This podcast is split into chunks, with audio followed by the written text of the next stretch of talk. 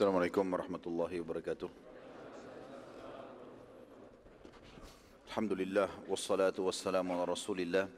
Segala puji bagi Allah Subhanahu wa taala juga salawat dan taslim kepada Nabi besar Muhammad sallallahu ala alihi wa sahbihi wasallam. Sebelum melanjutkan ikhwan dan akhwat sekalian rahimin rahimakumullah tentang kisah tiga orang sahabat yang disebutkan dalam surah At-Taubah ayat 118 yang akhirnya Allah menerima tobat mereka dan sempat diboikot selama 50 hari oleh Nabi alaihissalatu ada satu ayat yang saya ingin tambahkan. Tentu surah At-Taubah umumnya turun memang dengan kasus-kasus banyak di perang Tabuk dan membongkar kedok para kaum munafikin. Tapi kalimat Hunain ada yang sempat saya sebutkan ya apa belum sempat saya sebutkan pada pertemuan sebelumnya. Allah Subhanahu wa taala uh, menggabungkan antara peperangan-peperangan Nabi SAW dan perang Hunain juga sebagian ulama memasukkan ini adalah perang uh, Tabuk yaitu surah At-Taubah ayat 25 yang bunyinya a'udzubillahi minasyaitonir rajim laqad nasarakumullahu fi mawatin katsiratin wa yawma hunain. Wa yawma hunain id a'jabatkum kathratukum falam tughni 'ankum syai'an wa dhaqat 'alaykum al-ardu bima rahubat thumma wallaytum mudbirin Sesungguhnya Allah telah menolong kalian hai kaum mukminin di medan peperangan yang banyak sekali. Dan ingatlah peperangan Hunain, yaitu di waktu kamu menjadi congkak karena banyaknya jumlahmu. Jadi tadi kita sempat jelaskan masalah itu di awal pertemuan kita di pagi hari tentang pelajaran-pelajaran yang diambil dari perang Hunain. Di antaranya karena adanya syamata. Ya, beberapa sahabat menganggap bahwasanya pasukan musuh tidak akan mengalahkan mereka. Di sini Allah sebutkan tentang masalah kasus itu. Dan pada waktu perang Hunain, yaitu di waktu kamu menjadi congkak karena banyaknya jumlahmu, maka jumlah yang banyak itu tidak memberi manfaat kepadamu sedikit pun, dan bumi yang luas ini terasa sempit olehmu, kemudian kamu lari ke belakang dengan bercerai-berai. Jadi ini sebenarnya tambahan saja ayat bagi ikhwan dan akhwat yang menulis di perang Hunain bisa ditambahkan tadi At-Taubah ayat 25 untuk menguatkan dan memastikan tentang kasus perang Hunain memang terkalahkan muslimin di awalnya karena kasus syamatahnya atau menganggap remeh musuh. Kita masuk lanjutkan bahasa, bahasan kita saudaraku seiman tentang masalah sahabat-sahabat yang uh, tidak ikut peperangan Tabuk dan Allah Subhanahu wa taala menyebutkan mereka di dalam Al-Qur'an terutama tiga orang. Kita mulai dari tiga orang ini kisah Ka'ab bin Malik radhiyallahu anhu. Karena memang dalam riwayat Bukhari dia yang banyak disebutkan kisahnya. Kata Ka'ab, pada saat sudah banyak sahabat-sahabat yang datang dan meminta maaf dengan Nabi Shallallahu Alaihi Wasallam, kemudian Nabi SAW memaafkan mereka. Lalu kita sudah jelaskan tadi juga di akhir pertemuan kita di pagi hari, kalau uh, ada di antara mereka yang membawa harta-hartanya disodokahkan agar bisa mensucikan jiwa mereka, dan Nabi SAW diperintahkan oleh Allah untuk mendoakan mereka agar dimaafkan oleh Allah. Ada tiga orang sahabat, berbeda kedudukan mereka ini. Mereka di mata Nabi SAW punya kedudukan lebih tinggi dari yang lain. Artinya nggak masuk di akal kalau mereka tidak hadir dalam peperangan. Yang pertama Ka'ab bin Malik. Karena ini ahli Badr, hadir di perang Badr. Sama dengan Hilal nanti dan juga Mararah. Ya. Tapi Ka'ab yang paling banyak ceritanya. Ka'ab mengatakan, aku pun mendatangi Nabi SAW dan dalam perjalanan dari rumahku menuju ke masjid untuk bertemu dengan Nabi SAW, aku berkata dengan jiwaku sendiri, demi Allah tidak ada yang bisa menyelamatkanku hari ini kecuali kejujuran. Ka'ab berkata, saat aku menemui Nabi SAW dan mengucapkan salam, maka beliau menjawab tapi dengan senyum yang diikuti dengan penuh kekecewaan dan marah. Nabi SAW lalu bertanya kepadaku, apa yang menghalangimu ikut berperang bersamaku? Kaab lalu menjawab, demi Allah, wahai utusan Allah, aku belum pernah memiliki harta sebanyak saat aku tidak ikut perang bersama anda. Dan aku tidak punya uzur sama sekali, kecuali hanya kelemahan jiwa dan kelalaian saja. Tolong digarisbawahi dulu kalimat ini teman-teman sekalian. Ini kejadian besar ini. Karena kejadian Ka'ab bin Malik ini diceritakan dalam Al-Quran untuk menjadi pelajaran bagi kita semuanya dan juga dalam riwayat-riwayat Sahih Bukhari dan Sahih Muslim dijelaskan tentang kisah ini. Di sini Nabi SAW marah dengan sahabatnya. Dan ini pelajaran bahwasanya boleh seseorang yang sudah merasa sangat dekat dengan temannya marah kalau memang dia lihat temannya itu meninggalkan ibadah meninggalkan kewajiban-kewajiban lalai dan marahnya ini karena Allah Subhanahu wa taala. Nabi SAW sini marah dengan Ka'ab. Sementara ada sahabat-sahabat Nabi yang lain yang tidak disebutkan semua namanya di dalam buku-buku sejarah, tapi mereka datang salam dengan Nabi, minta maaf, mana Nabi SAW maafkan. Tapi Ka'ab ini berbeda. Nabi SAW malah tanya, kenapa kau nggak ikut? Maka di sini bolehnya seseorang marah dengan sahabatnya kalau sahabatnya jauh dari Allah SWT. Dia memarahi, dia membenci, dia menegur, dia mengingatkan dan juga mencintai karena Allah Subhanahu wa taala. Juga pelajaran lain, bagaimana teman-teman sekalian orang mukmin yang sudah terbentuk iman dalam hatinya, hidupnya itu muamalahnya dengan Rabbul Alamin, sama Tuhan, Allah semesta, bukan lagi manusia. Dia nggak peduli apakah dia harus malu di depan orang atau nggak malu, yang penting dia selamat dari hukuman Allah. Salah ya salah, benar ya benar, seperti itulah. Maka itu poin penting harus diambil pelajaran dan bagaimana kejujuran menyelamatkan seseorang teman-teman sekalian. Jujur. Ya. Di sini lihat bagaimana Ka'ab bin Malik. Dia menceritakan kisahnya teman-teman dia bilang begini. Pada saat aku ucapkan tadi kalimat itu ya Rasulullah. Demi Allah belum pernah hartaku sebanyak pada saat aku tidak ikut sama anda. Artinya lagi melimpah-limpahnya. Panen kurma, uang banyak, lagi sehat. Anak-anak juga lagi nggak ada sehat. Istri lagi baik, semuanya nggak ada masalah. Aku tidak hadir ya Rasulullah kecuali karena kelemahan jiwa. Antum kalau lagi hadir contoh, tidak usah bicara masalah jihad. Antum rutin hadir di taklim sama seseorang ikhwah atau akhwat dengan akhwat. Lalu kita satu waktu malas. Tiba-tiba syaitan masuk kita malas. Tidur nggak usah ikut taklim. Ya. Negosiasi sama syaitan. Nah. Usah hadir nanti aja minggu depan. Nanti kan juga bisa tanya teman. Oh iya deh tidur. Misal. Baik, Minggu depan antum datang atau besok ketemu sama sahabat lalu dia nanya kenapa nggak hadir? Syaitan tunggangi loh. Bohong aja. Bilang aja ada kegiatan keluarga. Atau apalah. Enggak akhi. Di sini peperangan jelas-jelas akan dihukum ini. Dan hukuman Allah dan Rasulnya ini bisa keras. Gitu. Bisa dihukum mati, bisa dihukum apa. Gitu. Tapi Kaab subhanallah jujur. Ya Rasulullah yang buat aku tidak hadir, gentle. Karena kelalaian jiwa. Gak ada yang lain. Kata Kaab diceritakan gini, coba lihat kita seperti masuk dalam alamnya beliau ini radhiyallahu anhu. Dia mengatakan pada saat aku pulang ke rumahku, sementara kaumku berbondong-bondong mendatangi rumahku. Dan berkata, wahai Kaab, karena beritanya Kaab ini waktu disampaikan ke, di masjid, orang-orang pada dengar, tersebar berita. Apa yang Kaab ucapkan. Maka semua orang datang ke rumahku dan berkata, wahai Kaab, semua orang Maksudnya kaumku datang ke rumahku dan berkata semua orang, hai Kaab, meminta maaf. Dan Nabi SAW menerima maaf mereka. Serta Nabi memohon ampun untuk mereka. Kenapa tidak engkau cari uzur saja? Buat saja alasan apa? Lalu Nabi SAW menerima dan beristighfarlah untukmu. Dia beristighfar untukmu. Sehingga engkau lepas dari belenggu kehidupan.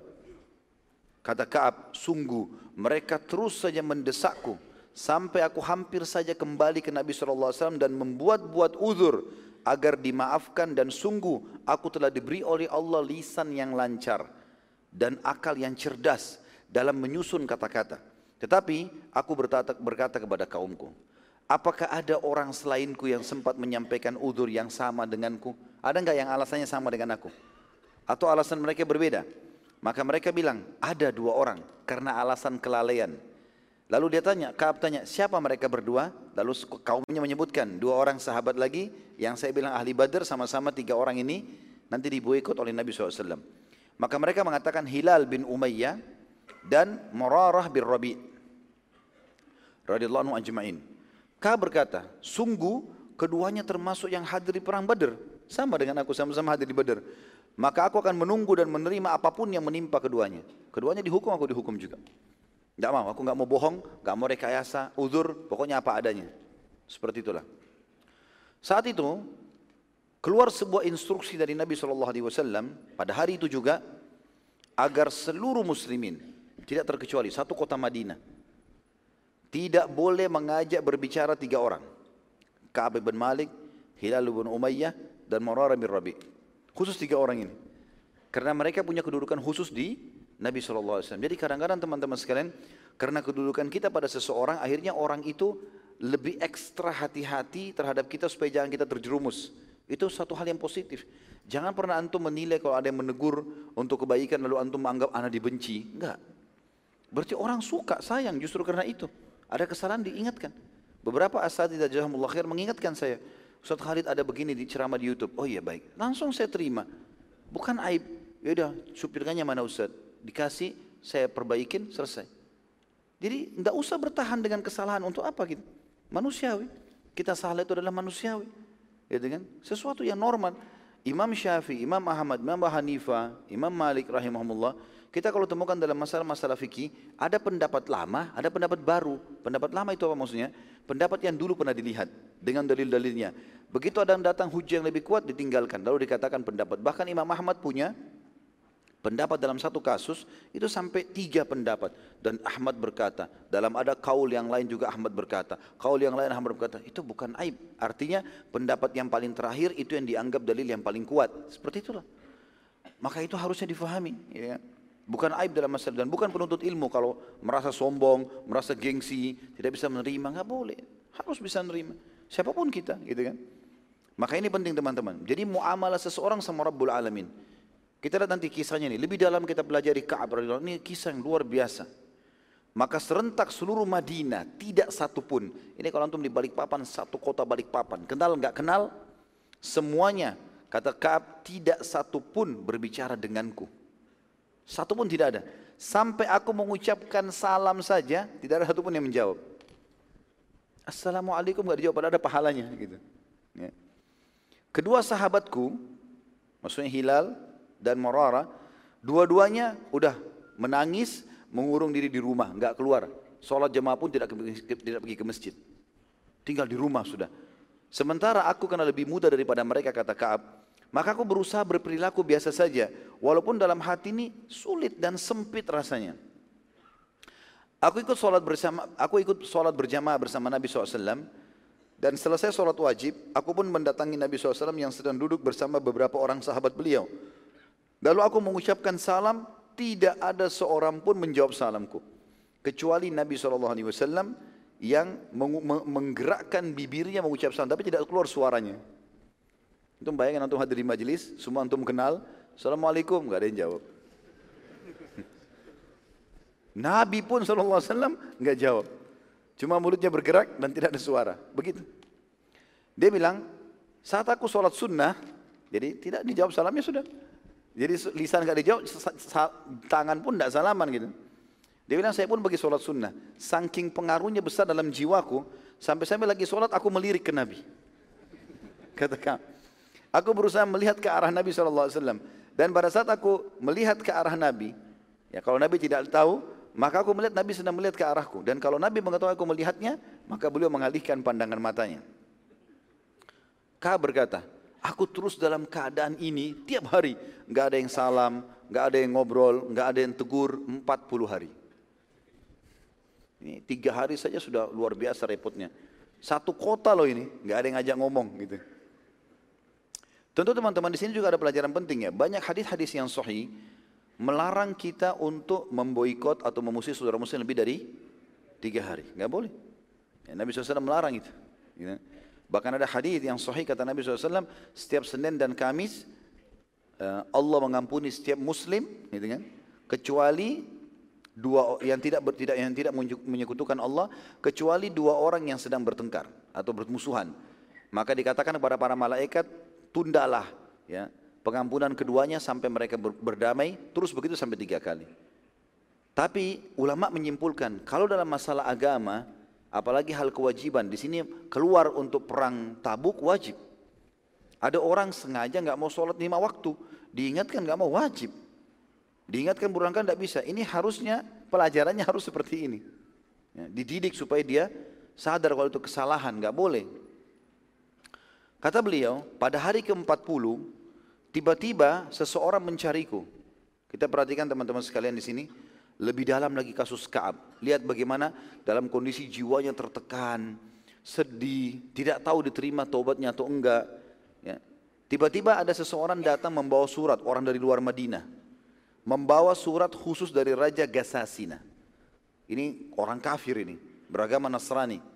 Mengirim surat khusus kepada Kaab Isinya begini. Telah sampai kepada kami apa yang telah terjadi pada anda dan apa yang telah sahabat anda, maksudnya Nabi SAW, lakukan pada anda, diboikot. Bayangkan sampai ke wilayah Nasrani terdengarin, gitu kan? Maka kalau anda datang kepada kami, pasti, pasti kami akan memuliakan anda.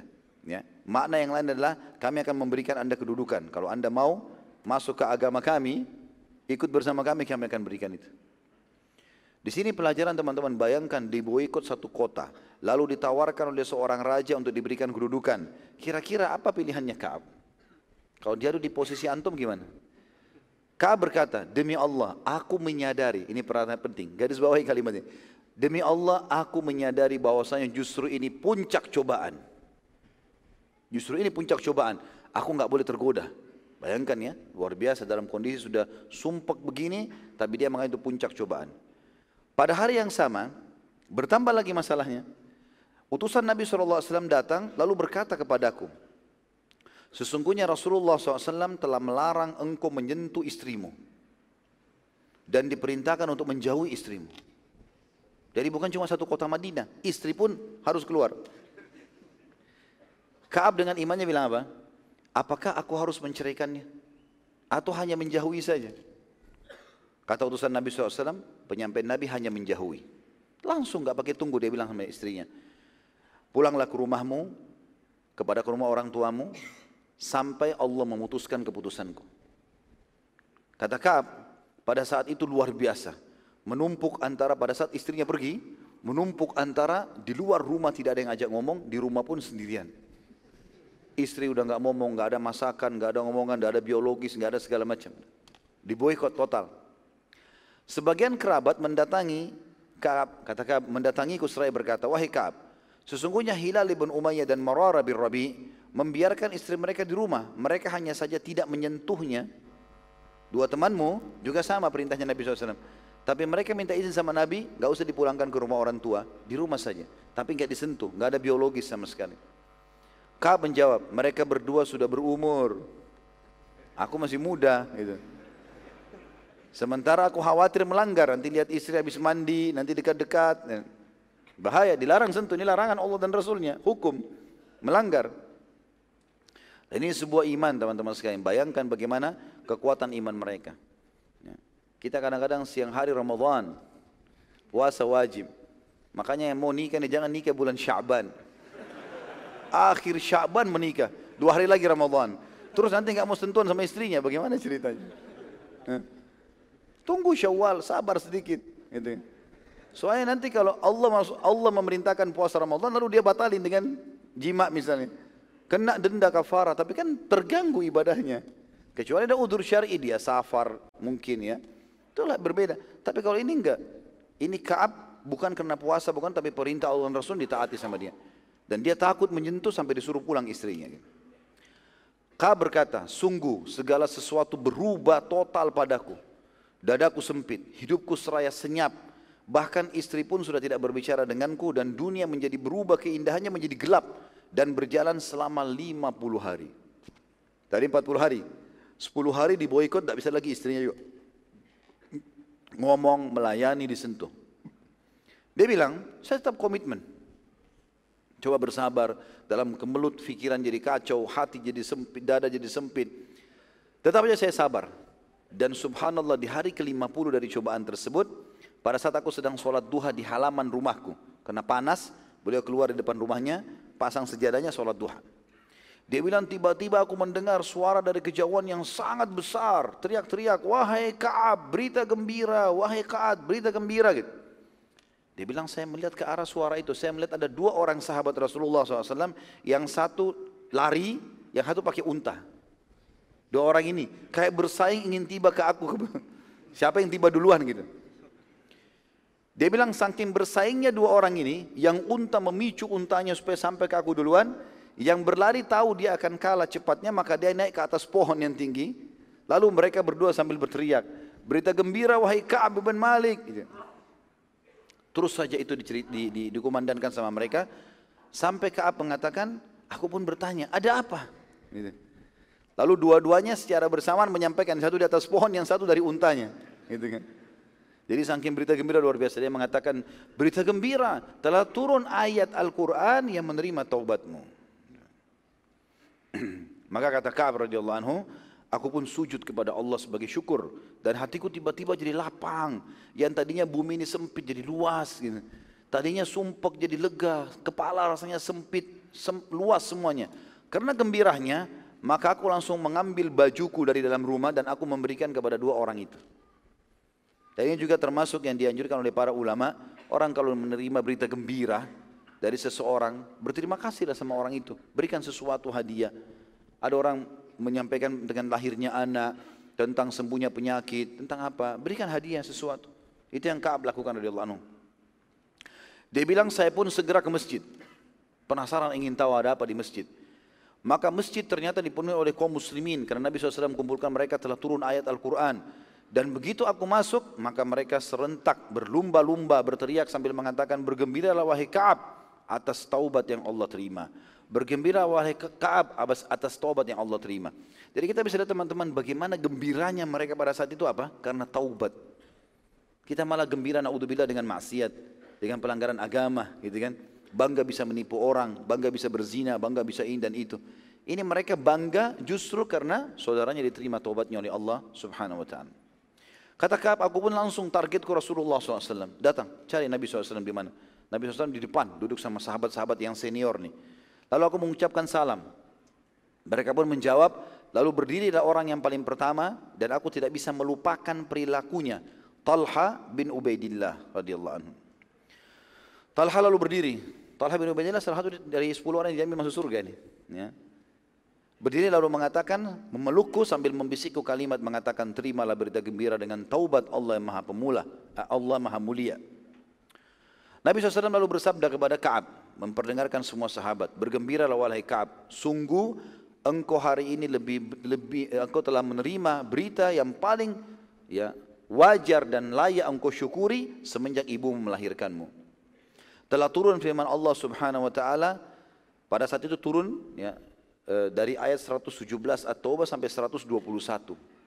Tapi penyebutan tentang tiga orang yang diterima taubat ini 118. Jadi kita bacakan insya Allah At-Taubah surah nomor 9 ayat 117 sampai 121.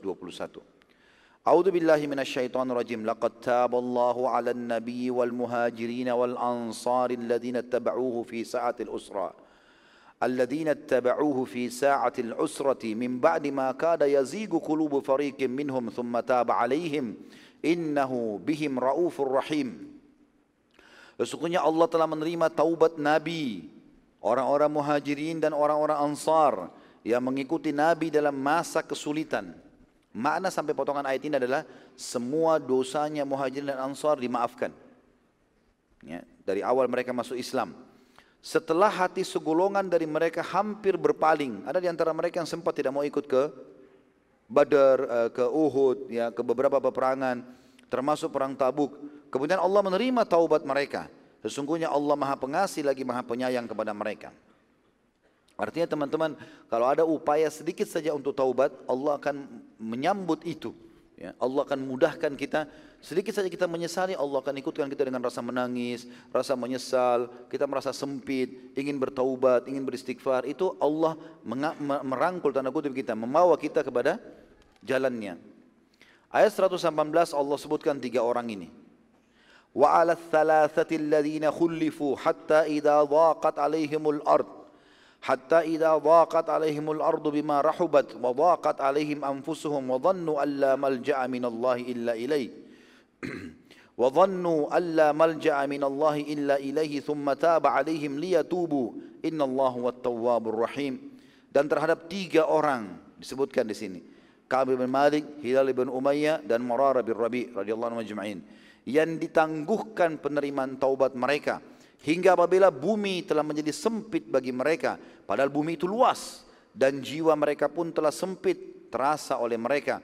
Serta mereka telah mengetahui bahwa tidak ada tempat lari dari siksa Allah melainkan kepadanya saja. Kemudian Allah menerima taubat mereka agar mereka tetap dalam taubatnya. Sesungguhnya Allah lah yang maha menerima taubat dan maha penyayang. Kata para ulama, bentuk kasih sayangnya Allah subhanahu wa ta'ala kalau Allah menerlambatkan beberapa saat penerimaan doanya, ataupun membiarkan dia dalam keadaan sumpah atau sedihnya dalam pada masa dia bertaubat. Dan itu akan mencapai puncak daripada pahala. Ya. Makanya kita kalau sampai pada titik klimaks puncaknya maka sudah dekat dengan jalan keluar. Fa inna ma'al usri yusra. Pasti di setiap puncak masalah akan ada yusrahnya. Ada usra, ada yusra. Pasti ada kesulitan, ada kemudahan gitu. Kemudian ayat 119.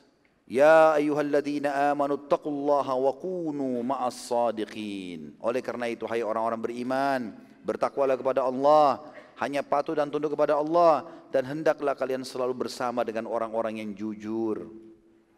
Ini ini kasusnya karena mereka jujur, Allah berikan pelajaran bagi orang-orang beriman. Ayat 120. Ahli al-Madinati wa man hawlahum min al-a'rabi an yatakhallafu an Rasulillah wa la yarghabu bi anfusihim an nafsi. ذلك بأنهم لا يصيبهم ظمأ ولا نصب ولا مخمصة في سبيل الله ولا يطعون موطعا ولا يطعون موطئا. يجيد الكفار ولا ينالون من عدو نيلا إلا كتب لهم به عمل صالح. إن الله لا يضيع أجر المحسنين. Tidaklah sepatutnya bagi penduduk Madinah dan orang-orang Arab Badui yang berdiam di sekitar Madinah tidak turut menyertai Rasulullah SAW dalam berperang dan tidak patut pula bagi mereka lebih mencintai diri mereka daripada mencintai diri Rasul alaihissalam. Yang demikian itu ialah karena mereka tidak ditimpa kehausan, kepayahan dan kelaparan pada jalan Allah kalau lagi berperang, haus, panas, gangguan orang dan tidak pula menginjak suatu tempat yang membangkitkan amarahnya orang-orang kafir. Karena tiba di lokasi orang kafir maka pemilik lokasi marah dan tidak menimpahkan tidak tertimpa pun satu bencana atau mereka menimpakan satu bencana kepada musuh. Mereka menyakiti musuh tersebut atau membunuhnya melainkan dituliskan bagi mereka dengan ya, dengan yang demikian itu suatu amal saleh. Membunuh orang kafir, dibunuhkah, capekkah, letikah, semuanya dalam jihad pahala. Sesungguhnya Allah tidak menyanyiakan pahala orang-orang yang berbuat baik. Ayat 121-nya. ولا ينفقون نفقة صغيرة ولا كبيرة ولا يقطعون وادئا ولا يقطعون واديا إلا كتب لهم ليجزيهم ليجزيهم الله أحسن ما كانوا يعملون dan mereka tidak menafkahkan satu nafkah yang kecil, tidak pula yang besar dan tidak melintasi suatu lembah melainkan dituliskan bagi mereka amal saleh karena Allah akan memberi balasan kepada mereka yang lebih baik daripada apa yang telah mereka kerjakan itu. Saksi bahasan kita tadi adalah ayat 118-nya tentang tiga orang itu. Setelah itu teman-teman sekalian, ada kejadian yang unik sekali.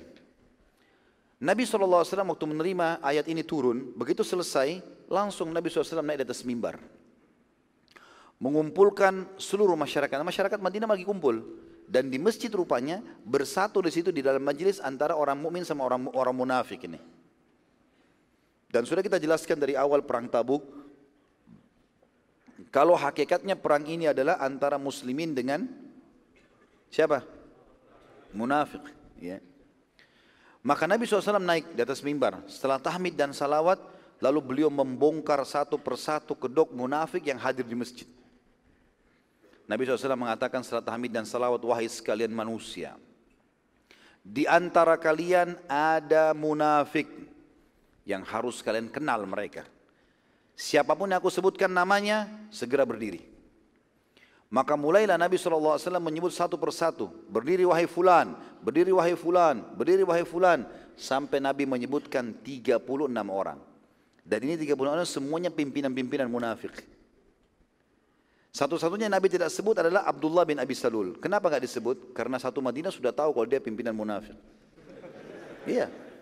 Orang-orang semua sudah tahu kalau Abdullah bin Salul itu adalah pimpinan sama dengan uh, Abu Amir al-Fasiq itu sudah ketahuan. Jadi ini hadir di masjid ini yang banyak muslimin tidak tahu. Mereka berteman, tetangga, teman bisnis tapi orang munafik. Pada saat itu Umar bin Khattab kebetulan telat datang ke masjid. Tidak tahu apa yang terjadi di masjid nih. Umar pas masuk depan pintu ada satu orang lagi menangis depan pintu. Kata Umar, kenapa kau menangis? Kenapa nggak masuk ke dalam? Dia bilang Rasulullah SAW menghitungku salah satu dari munafik. Langsung Umar mengatakan, semoga Allah menghukummu. Kenapa selama ini kau menyembunyikannya gitu. Nabi SAW satu sisi setelah membongkar orang-orang munafik ini dan ini kita lihat teman-teman belum pernah terjadi dalam hidup Nabi SAW membongkar langsung, gitu kan? Dari sisi lain Nabi SAW menyampaikan berita gembira kepada kaum muslimin bahwasanya mulai hari ini setelah perang Tabuk ke depannya umat Islam tidak akan pernah kalah. Menang terus dalam jihad. Yang penting jihad benar pasti menang. Gak ada lagi kekalahan, gak ada lagi terulang kasus Uhud, kasus gak ada lagi. Sudah, pokoknya mulai sekarang menang terus. Sampai Nabi SAW mengatakan kalian akan menembus wilayah Hira. Hira ini wilayah Jazirah Arab ya, yang orang-orang Arabnya beragama Nasrani dan kuat sekali. Karena di situ dibantu oleh Romawi. Lalu kata Nabi, Nabi SAW ceritakan, kalian akan menguasai Hira akan ada pasukan dari umatku yang akan menyerang. Dan kalian akan tiba di gerbangnya. Dan aku sekarang kata Nabi SAW diperlihatkan pintu gerbangnya sedang terbuka. Dan yang pertama keluar menyerahkan diri di atas unta berwarna merah adalah seorang wanita bernama Syaima binti Nufaila al-Uzdiyah yang memakai cadar berwarna hitam.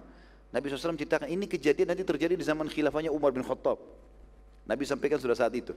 Nanti akan terus berlanjut jihad, kalian sampai menembus wilayah Hira dan menang. Ya, karena wilayah Hira ketakutan, yang paling pertama menyerahkan diri seorang wanita namanya Syaima binti Nufaila. Kebetulan ini adalah adiknya kepala suku. Gitu. Maka seorang sahabat yang bernama Zakaria bin Yahya, ini cerdas ini.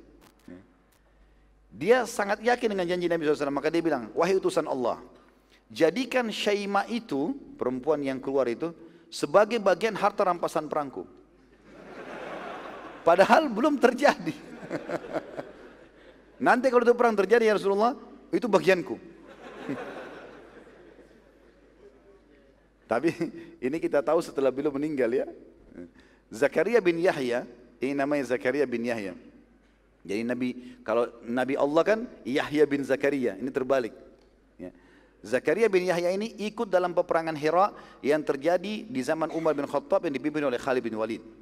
Pada saat itu kebetulan karena di zaman Umar ada sahabat ikut tapi kebanyakan tabi'in. Banyak yang nggak kenal Zakaria ini siapa. Sahabat iya, tapi bukan sahabat yang banyak meriwayatkan hadis, biasa saja gitu.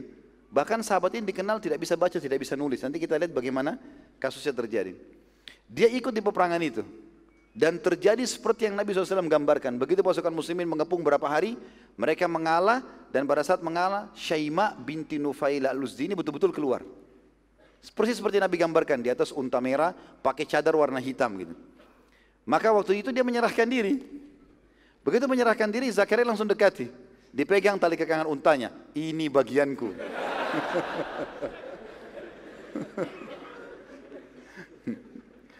Lalu orang-orang pada tanya, wahai Zakaria, dari mana ceritanya? Belum dibagi, belum di, dikumpulkan pada pimpinan perang, nanti dibagi. Kenapa kau langsung fonis gitu? Dia bilang Rasulullah sudah kasih untukku.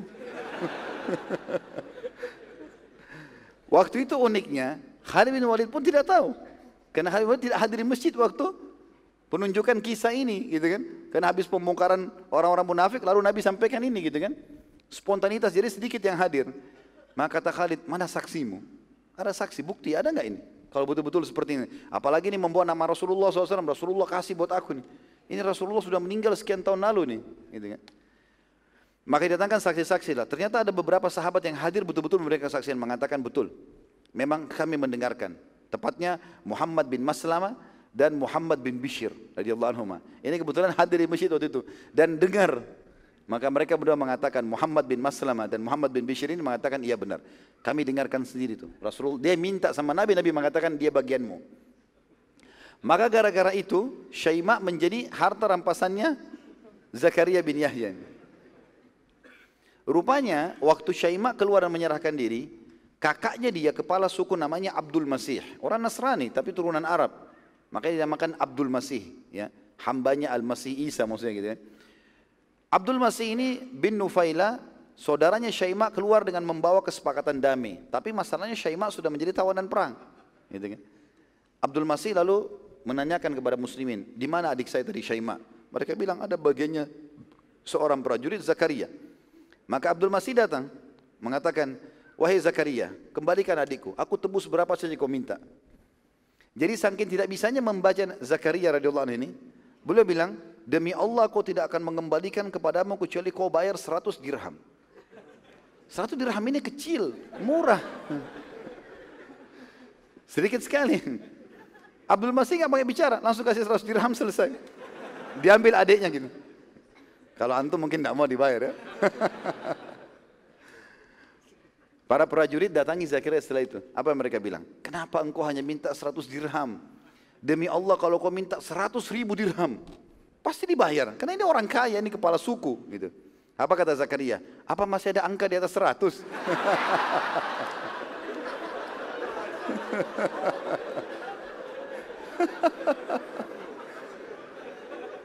Jadi luar biasa polosnya gitu ya.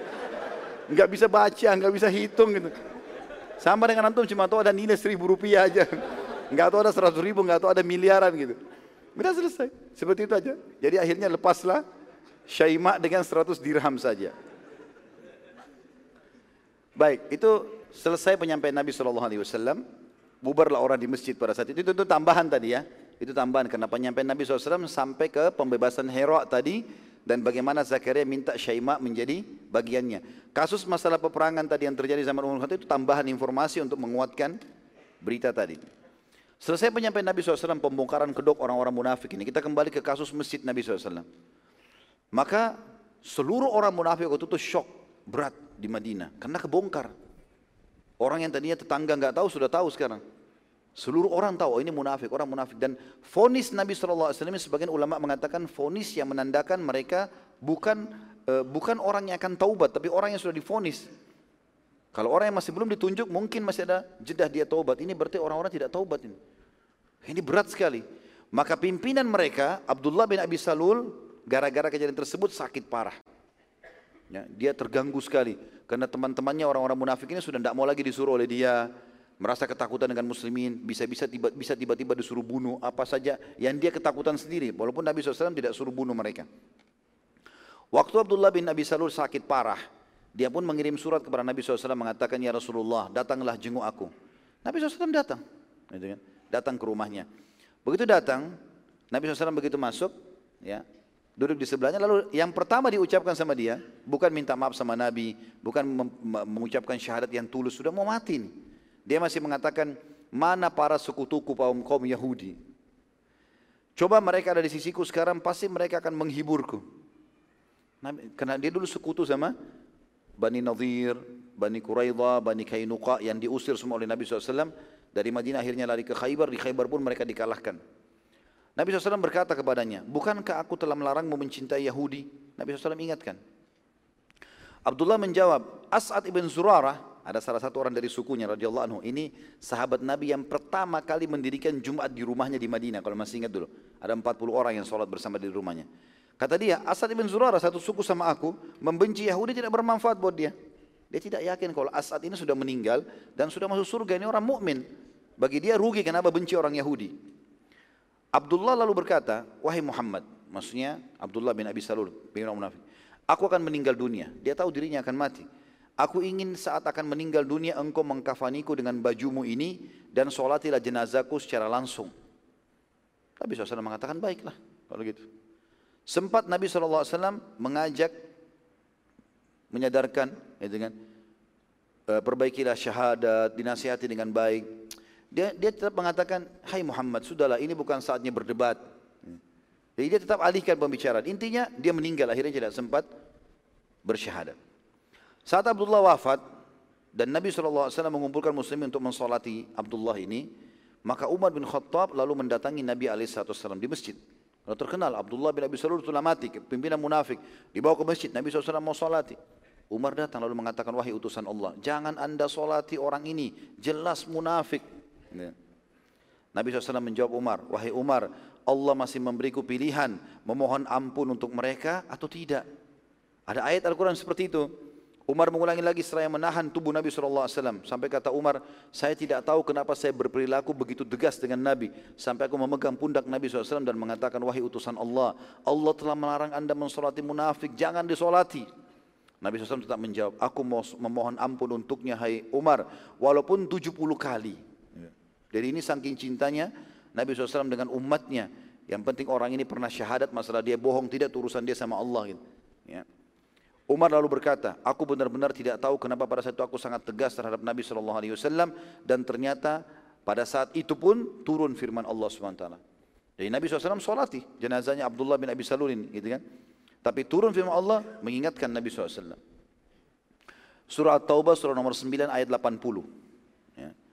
Bunyinya a'udzubillahi minasyaitonirrajim. Istaghfir lahum aw la tastaghfir lahum in tastaghfir lahum 70 marratan falan yaghfirallahu lahum. Dzalika bi annahum kafaru billahi wa rasulih wallahu la yahdil qaumal fasiqin. Kau memohon ampun untuk mereka hai Muhammad dan tidak memohon ampun bagi mereka sama saja. Kendati pun kau memohon ampun bagi mereka 70 kali Namun Allah sekali-kali tidak akan memberi ampunan kepada mereka. Yang demikian itu karena mereka telah kafir kepada Allah dan Rasulnya. Dan Allah tidak akan memberi petunjuk kepada orang-orang fasik. Artinya jelas dari ayat ini teman-teman sekalian ulama sepakat kalau ini turun kepada Abdullah bin Abi Salul. Kalau dia dipastikan kafir dan akan menjadi penghuni neraka. Dan mulai semenjak itu seluruh orang munafik dilarang solati oleh kaum muslimin. Kalau jelas kemunafikannya terbukti nggak boleh disolati. Ya. Karena ini perintah Allah SWT. Makanya tadi saya sebutkan juga bagaimana Nabi alaihissalatu eh, bagaimana para sahabat melihat kalau setelah Nabi SAW meninggal, kalau ada orang meninggal di Madinah, dilihat Hudzaifah solati enggak? Kalau Hudzaifah tidak solati berarti munafik. Mereka enggak solati juga. Karena itu perintah Nabi SAW. Pada tahun 8 Hijriah, ya, Nabi SAW memerintahkan, maaf, tahun 9 Hijriah, pada tahun 9 Hijriah, Nabi SAW memerintahkan Abu Bakar untuk memimpin haji dari Madinah. Dan pada saat Abu Bakar anhu baru saja meninggalkan Madinah, turun kepada Nabi SAW 22 ayat dari surah At-Taubah. Jadi surah At-Taubah ini turunnya teracak Ayat ini dulu, ayat ini dulu, ayat ini. Seperti yang kita sebutkan itu sebenarnya ber, itu urutannya. Nanti Nabi SAW yang diperintahkan oleh Allah untuk meletakkan ini ayat pertama, ini ayat kedua, ini ayat ketiga, ini ayat ke-60. Jadi seperti itulah. Pada saat Abu Bakar radhiyallahu diutus diutus oleh Nabi SAW untuk memimpin haji di tahun 9 Hijriah setelah pulang dari perang Tabuk itu, baru saja Abu Bakar keluar menuju ke Mekah masih di tengah jalan, maka turunlah 22 ayat pertama dari surah At-Taubah secara berurutan dan ini satu-satunya surah dalam Al-Quran yang tidak dimulai dengan basmalah. Tidak ada bismillahnya. Semua yang surah lain ada bismillahnya. Dan ini tentu ada penjabaran para ulama. Ada yang mengatakan memang karena surah ini adalah surah yang sangat tegas memutus hubungan dengan orang-orang musyrik Mekah dan siapa pun orang kafir yang telah melanggar perdamaian dengan kaum muslimin. Ayatnya adalah saya bacakan 22 ayat ini, surah At-Taubah ayat 1 sampai ayat 22. Dari pertama, A'udzubillahi minasyaitonirrajim, ayat satunya, Bara'atum minallahi wa rasulihi ila alladhina ahadtum minal musyrikin. Inilah pernyataan pemutusan kata Allah. Hubungan dari Allah dan Rasulnya yang dihadapkan kepada semua orang-orang musyrik yang kalian kaum muslimin telah mengadakan perjanjian dengan mereka. Orang-orang musyrik Mekah. Karena ada kesepakatan Hudaybiyah ya, orang Islam nggak boleh masuk, perdamaian 10 tahun, nggak boleh perang, itu semua dibatalin sama Allah karena mereka berkhianat. Ayat duanya, fasihu fil ardi arba'ata ashhur. Fasihu fil ardi arba'ata ashhurin wa'lamu annakum ghairu mu'jizillahi wa anna Allah mukhzil kafirin. Maka berjalanlah kalian hai kaum musyrikin di muka bumi selama empat bulan. Artinya masih ada waktu empat bulan untuk kalian di Mekah. Setelah itu nggak ada, ada lagi nggak ada perdamaian nggak ada lagi jaminan bisa dibunuh oleh kaum muslimin. Dan ketahuilah bahwa sungguhnya kamu tidak akan dapat melemahkan Allah. Bagaimanapun kalian atur strategi perang tidak akan bisa menang. Dan sungguhnya Allah menghinakan orang-orang kafir. Tentu di sini ada pendapat sebagian ulama tafsir yang mengatakan ayat 2 ini sebelum turunnya ayat ini ada perjanjian damai antara Nabi Muhammad SAW dengan orang-orang musyrik di antara isi perjanjian tersebut adalah tidak ada peperangan antara Nabi SAW dengan orang-orang musyrik dan bahwa kaum muslimin diperbolehkan berhaji ke Mekah dan tawaf di Ka'bah. Allah Maha Suci membatalkan perjanjian itu dengan mengizinkan kepada kaum muslimin memerangi mereka kembali dan turunnya ayat ini ya, menandakan kaum musyrikin hanya diberikan waktu 4 bulan dari turunnya ayat ini mendapat jaminan. Setelah itu sudah tidak ada lagi.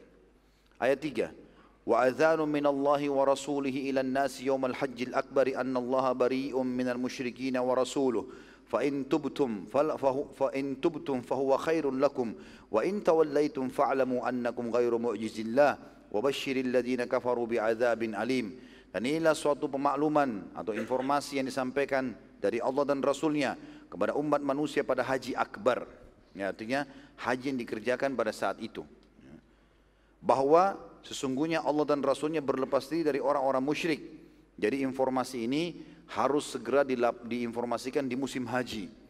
Pada saat itu Abu Bakar lagi menuju ke musim haji. Turun ayat ini, Allah perintahkan Rasulnya Muhammad SAW untuk menyampaikan kepada seluruh jemaah haji peraturan ini. Karena manusia lagi kumpul pada saat itu. Kemudian jika kamu kaum musyrikin bertaubat, maka bertobat jauh lebih baik buat kalian. Kata ulama tafsir masuk Islam. Dan jika kalian berpaling, maka ketahuilah bahwa sesungguhnya kamu tidak dapat melemahkan Allah dan beritakanlah kepada orang-orang kafir bahwa mereka akan mendapatkan siksa yang pedih. Di sini tentu ada perbedaan pendapat ulama tentang masalah haji akbar yang dimaksud sini. Ada yang mengatakan hari nahar, ya, hari idul adha. Ada yang mengatakan hari arafah. Yang dimaksud di sini haji akbar adalah haji yang terjadi pada tahun 9 hijriah. Ayat 4. إلا الذين آهدتم من المشركين ثم لم ينقصوكم شيئا ولم يظاهروا عليكم أحدا فأتموا فأتموا إليهم أهدهم إلى مدتهم. إن الله يحب المتقين.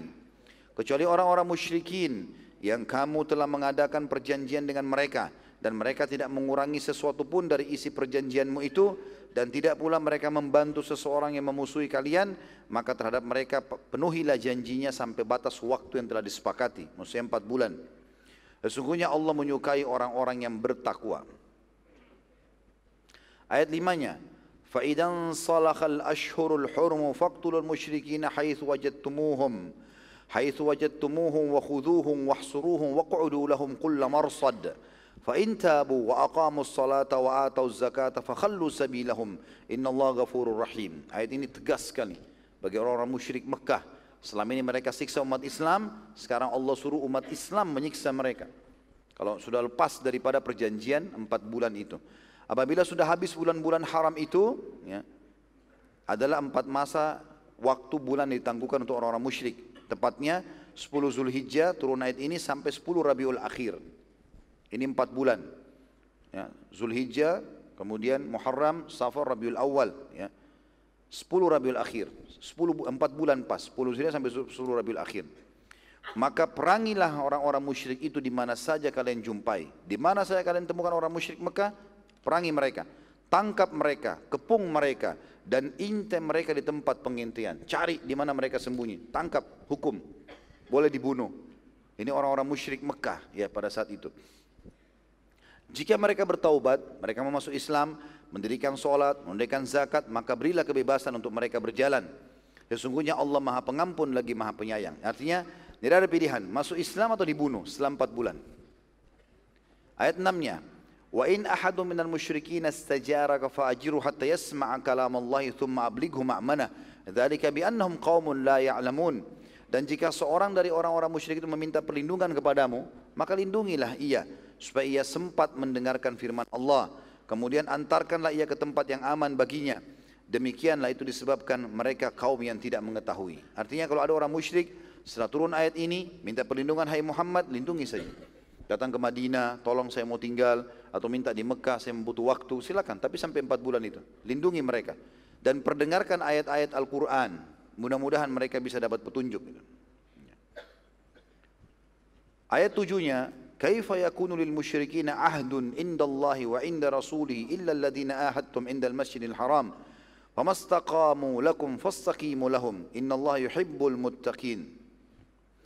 Bagaimana bisa ada perjanjian aman di sisi Allah dan Rasulnya dengan orang-orang musyrikin kecuali orang-orang yang telah mengadakan perjanjian dengan mereka di dekat Masjidil Haram?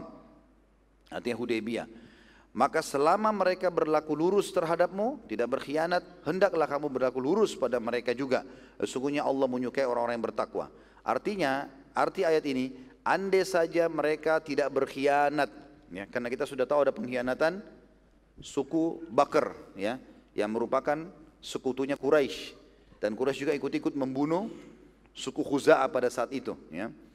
Kalau mereka tidak lakukan itu maka mereka aman. Muslimin pun disuruh patuh selama 10 tahun perdamaian. Tapi karena mereka berkhianat maka terputuslah semua itu. Allah jelaskan di ayat 7 ini kenapa Allah membatalkan perdamaian dengan Quraisy. Ayat 8-nya, "Kaifa wa in yadhharu 'alaikum la yarqubu fikum illa wala dhimma yurdunakum bi afwahihim wa ta'ba qulubuhum wa aktsaruhum fasiqun." Bagaimana bisa ada perjanjian dari sisi Allah dan Rasulnya dengan orang-orang musyrik? Padahal jika mereka memperoleh kemenangan terhadap kamu, mereka tidak memelihara hubungan kekerabatan terhadap kamu dan tidak pula mengindahkan perjanjian. Kalau mereka menang, mereka punya peluang, mereka akan menyerang kalian. Mereka berkhianat. Mereka menyenangkan hatimu dengan mulut mereka saja. Kita damai, kita damai, tapi bohong. Sedangkan hati mereka menolak dan kebanyakan mereka adalah orang-orang fasik, tidak menepati janji. Jadi perlu kita garis bawah ya, waktu Nabi SAW masuk ke Mekah, beliau tidak mewajibkan masyarakat mau masuk Islam, pilihan. Silakan mau masuk Islam silakan, tapi yang dalam keadaan musyrik harus keluar maksimal 4 bulan. Termasuk salah satu tokoh mereka Safwan bin Umayyah bin Khalaf yang akhirnya masuk Islam. Nabi SAW berikan 4 bulan. Dan sempat waktu perang Hunain Nabi SAW meminjam dari dia baju perang, pedang, perisai dan seterusnya. Ayat 9-nya اشتروا بآيات الله ثمنا قليلا فصدوا عن سبيله innahum sa'a ma kanu ya'malun mereka menukarkan ayat-ayat Allah dengan harga yang sedikit lalu mereka menghalangi manusia di jalan dari jalan Allah sungguhnya amat buruk apa yang mereka kerjakan itu jadi orang-orang musyrik tahu ini adalah ayat-ayat Allah tapi mereka memperjualbelikan tidak mau menerima hanya karena urusan dunia hanya karena gengsi malu merasa kenapa harus ikuti Nabi SAW yang lebih tua merasa Muhammad lebih muda, yang lebih kaya merasa lebih kaya dan seterusnya. Ayat 10-nya, la yarkubuna fi mu'minin illa wala dhimma wa ulaika humul mu'tadun. Mereka tidak memelihara hubungan kekerabatan dengan orang-orang mukmin dan tidak pula mengindahkan perjanjian dan mereka itu adalah orang-orang yang melampaui batas. Ayat 11-nya, fa in tabu wa aqamus salata wa atau zakata fa ikhwanukum fid din wa nufassilul ayati liqaumin ya'lamun. Jika mereka bertaubat, sekali lagi mereka masuk Islam, mendirikan sholat, mendirikan zakat, maka mereka adalah saudara-saudara kalian seagama. Dan kami menjelaskan ayat ini, ayat-ayat ini bagi kaum yang mau mengetahui. Artinya, kalau mereka sudah masuk Islam, walaupun mereka dulu buruk memerangi umat Islam, tetap diterima. Ya. Kasus seperti Abu Sufyan, istrinya Hindun, dari orang Jumain sudah masuk Islam. Dulu perangi Islam, tapi setelah masuk Islam Nabi SAW terima itu. Ayat 12-nya, wa in nakathu aymanahum min ba'di ahdihim wa ta'anu wa ta'anu fi dinikum faqatilu aimmatal kufri innahum la aymana lahum jika mereka merusak sumpah janji sesudah mereka berjanji dan mereka mencercah agamamu Islam dihina maka perangilah pemimpin-pemimpin orang kafir itu. Karena sungguhnya mereka itu adalah orang-orang yang tidak dapat dipegang janjinya agar mereka uh, supaya atau agar supaya mereka berhenti. Itu terjemahnya begitu agar supaya mereka berhenti. Artinya sampai mereka tidak lagi memerangi muslimin. Ayat 13. Ala tuqatiluna qauman nakathu aymanakum uh, nakathu aymanahum. Saya ulangi. Ala tuqatiluna qauman nakathu aymanahum wa hammu bi ikhrajir rasul. Wa hammu bi ikhrajir rasul wa hum bada'ukum awwala marrah. Atakhshawnahum fallahu ahaqqu an takhshawhu in kuntum mu'minin. Mengapa kamu tidak memerangi orang-orang yang merusak sumpah janji itu? Bukankah mereka yang merusak janji pertama? Padahal mereka telah keras kemauannya untuk mengusir Rasul dan mereka yang pertama kali memerangi kalian, orang-orang Mekah. Mengapakah kamu takut kepada mereka padahal Allah yang berhak untuk kamu takuti jika kamu benar-benar orang yang beriman. Ayat 14. Qatiluhum yu'adzibuhumullahu biaidikum wa yukhzihim wa yansurkum alaihim wa yashfi sudura mu'minin. Perangi mereka. Niscaya Allah akan menghancurkan mereka dengan perantara tangan-tanganmu dan Allah akan menghinakan mereka dan menolong kamu terhadap mereka serta melegakan hati orang-orang yang beriman. Ya, kata para ulama ayat 14 ini andai saja kaum muslimin sedang terzalimi dan mereka melawan tulus karena Allah, Allah pasti akan berikan kemenangan dan Allah akan membunuh musuh-musuh mereka sebagaimana ayat ini menjelaskan. Ayat 15, wa yudhib ghaidha qulubihim wa yatubullahu ala man yasha wallahu alimun hakim. Dan menghilangkan panas hati orang-orang beriman ya artinya jengkelnya. Dan Allah menerima taubat orang-orang yang dikehendaki. Allah Maha mengetahui dan Maha bijaksana. Artinya dengan melawan tulus ikhlas karena Allah Allah akan berikan ketenangan jiwa dengan kemenangan. Ayat 16 am hasibtum an tutraku walamma ya'lamillahu alladhina jahadu minkum wa yattakhidhu min dunillahi wala rasuli walam yattakhidhu min dunillahi wala rasuli wala mu'minina walija wallahu khabirum bima ta'malun. Apakah kau mengira bahwasanya kamu akan dibiarkan? Sedangkan Allah belum mengetahui dalam kenyataan orang-orang yang berjihad di antara kamu dan tidak mengambil menjadi teman yang setia selain Allah. Maksudnya tidak memilih jalan Allah tidak memilih kecuali jalan Allah. Rasulnya dan orang-orang beriman. Dan Allah maha mengetahui apa yang kamu kerjakan. Ayat 17. Musyrikin ay ya'muru masajid Allah syahidina ala anfusihim bil kufur. Ulaika habitat a'malum fa fin nari wa fin nari hum khalidun. Tidaklah pantas orang-orang musyrik itu memakmurkan masjid-masjid Allah. Enggak boleh orang musyrik jadi pengurus masjid. Nyumbang pun kadang-kadang ini masih dibahas oleh para ulama gitu ya.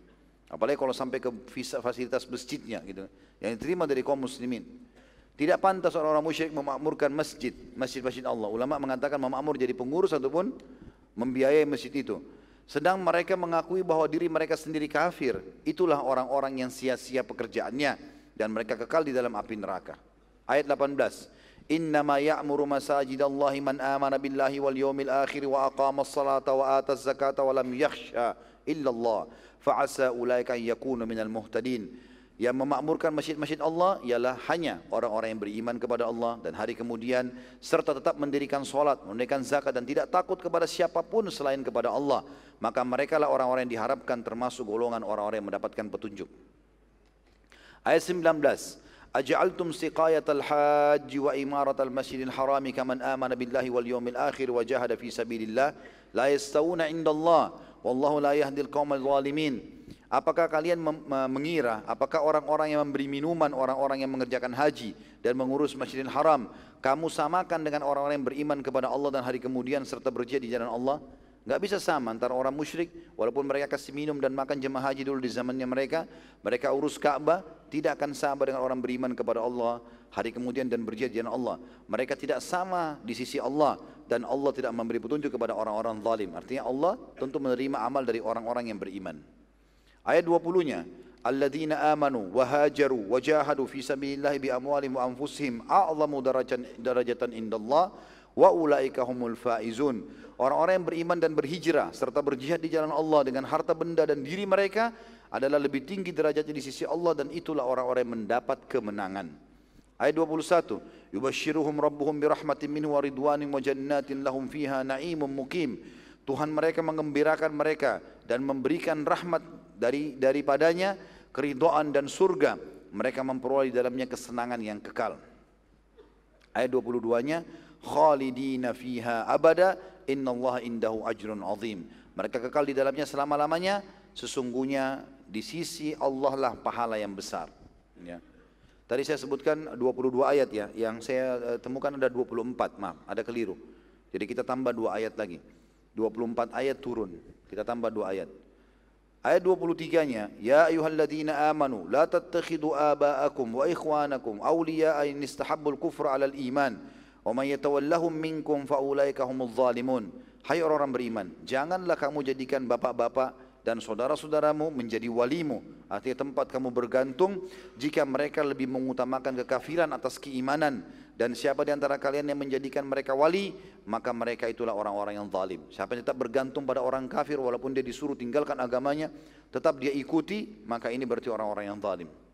Terakhir ayat 24-nya, Kul in kana aba'ukum wa abna'ukum wa ikhwanukum wa azwajukum wa ashiratukum wa amwalun iktaraftumuha wa tijaratun takhshawna kasadaha wa masakinu tardawnaha ahabba ilaikum minallahi wa rasuli wa jihadin fi sabili fatarabbasu Fatarabbasu hatta ya'ti Allah bi amri wallahu la yahdil qaumal fasiqin. Katakanlah hai Muhammad, jika bapak-bapakmu, anak-anakmu, saudara-saudaramu, istri-istrimu, kaum keluargamu, harta kekayaan yang kamu sedang kumpulkan dan usahakan, perniagaan yang kamu khawatiri kerugiannya dan tempat tinggal yang kamu sukai, rumah-rumah yang mewah adalah lebih kau cintai daripada Allah dan Rasulnya dan dari berjihad di jalannya maka tunggulah sampai Allah mendatangkan keputusannya dan Allah tidak memberi petunjuk kepada orang-orang yang fasik. Terus saja surah At-Taubah ini terlengkapkan pada saat itu teman-teman sekalian kalau antum kembali membaca juga kita lihat dari ayat 38 sampai ayat 60 semuanya ini berisikan tentang cerita kejadian-kejadian itu. Ya, sebagian potongan-potongnya sudah kita bacakan tadi ya. Sudah kita bacakan tadi pada saat di awal-awal sebab-sebab turunnya gitu. Tapi di sini ada beberapa hal yang perlu kita garis bawahi tentang penekanan itu. Saya lanjutkan ayat tapi berbeda dari ayat 38 sampai ayat 60 surah At-Taubah untuk melengkapkan apa yang kita bahas ya. Tentu tadi 24 ayat yang turun pada saat perintah untuk haji ya. Nanti kita akan lanjutkan setelah baca ayat-ayat ini bagaimana Nabi SAW memerintahkan Ali bin Abi Thalib untuk menyampaikan ayat ini di musim haji. Saya bacakan dulu untuk melengkapkan bahasan tentang uh, perang Tabuk ini dalam surah At-Taubah, masih At-Taubah tapi ayat 38 sampai 60 juga. Allah Subhanahu wa taala berfirman, "Ya ayyuhalladzina amanu, ma lakum idza qila lakum firu fi sabilillahi thaqaltum ila al-ard?" Araditum bil araditum bil hayati dunya minal akhirah. Fama mataul hayati dunya fil akhirati illa qalil. Ini juga turun di perang Tabuk. Hai orang-orang beriman, apakah sebabnya Bila dikatakan kepada kalian berangkatlah berperang pada jalan Allah, kalian masih merasa berat dan ingin tinggal di rumah kalian? Apakah kalian puas dengan kehidupan dunia sebagai ganti kehidupan akhirat? Tanda tanya. Padahal kenikmatan dunia itu dibandingkan dengan akhirat hanyalah sedikit sekali. Tinggal tunggu masuk medan perang, ditusuk oleh musuh, selesai. Kita akan dapatkan kehidupan yang abadi di sana. Ayat 39. Illa tanfiru yu'adzibukum azaban aliman wa yastabbil qauman ghairakum wa la tadurruhu syai'a. Wallahu ala kulli syai'in qadir. Subhanallah. Ini Allah kayak bicara sama kita teman-teman. Ya, memang betul penyampaian Allah ini. Jika kamu tidak berangkat berperang, ada jihad, tidak mau pergi. Niscaya Allah menyiksa kamu dengan siksa yang pedih dan digantikan kamu dengan kaum yang lain yang siap berjihad dan kamu tidak akan dapat memberi kemudaratan kepada Allah sedikit pun. Kalau Allah susahin hidupmu, kau tidak akan bisa melawan. Allah Maha Kuasa atas segala sesuatu. Ayat 40 إلا تنصروه فقد نصره الله إذ أخرجه الذين كفروا ثاني اثنين إذ هما في الغار إذ هما في الغار إذ يقول لصاحبه لا تحزن إن الله معنا فأنزل الله سكينته عليه وأيده بجنود لم تروها وجعل كلمة الذين كفروا السفلى وكلمة الله هي العليا والله عزيز حكيم Jikalau kalian tidak ada yang menolong Muhammad sallallahu alaihi wasallam, maka sungguhnya Allah telah menolongnya Ingatlah ketika orang-orang kafir musyrik Mekah mengeluarkannya dari Mekah. Sedang dia salah seorang dari dua orang ketika keduanya berada dalam gua bersama dengan Abu Bakar radhiyallahu anhu. Dan ulama menjadikan ayat ini satu-satunya sahabat yang disebutkan kalimat suhbanya idh li sahibihi hanya Abu Bakar radhiyallahu anhu dalam Al-Qur'an disebutkan. Di waktu dia Muhammad SAW menyebutkan kepada sahabatnya Abu Bakar janganlah kamu berduka cita Sesungguhnya Allah bersama kita. Maka Allah menurunkan keterangannya kepada Muhammad wahyunya dan membantunya dengan tentara yang kamu tidak bisa melihatnya. Dan Allah dan Al-Quran menjadikan orang-orang kafir itu yang rendah serta kalimat Allah itu yang tinggi. Allah maha perkasa lagi maha bijaksana. Ayat 41. Infiru khifafan wa thiqala. Infiru khifafan wa thiqaran wa jahidu bi amwalikum wa anfusikum fi sabilillah. Dzalikum khairul lakum in kuntum ta'lamun. Berangkatlah kamu baik dalam keadaan merasa ringan maupun berat dalam berjihad dan berjihadlah kamu dengan harta dan dirimu di jalan Allah. Yang demikian itu adalah lebih baik bagimu jika kamu mengetahuinya. Pasti akan lebih membahagiakan, lebih menenangkan dan menolong agama Allah serta balasannya juga besar di akhirat.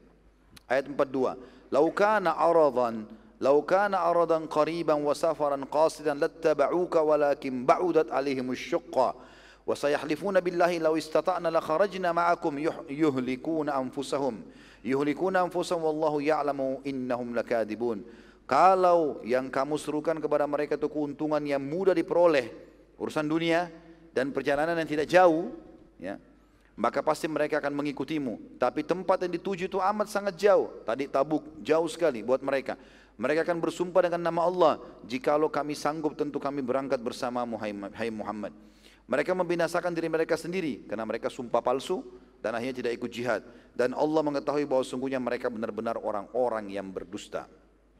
Ayat 43. Afallahu anka lima adhinta lahum. Afallahu anka lima adhinta lahum hatta yatabayana laka alladhina sadaku wa ta'lamal kadibin. Ini tadi ayat sudah kita baca. Di sini Allah mengatakan semoga Allah memaafkan Muhai Muhammad.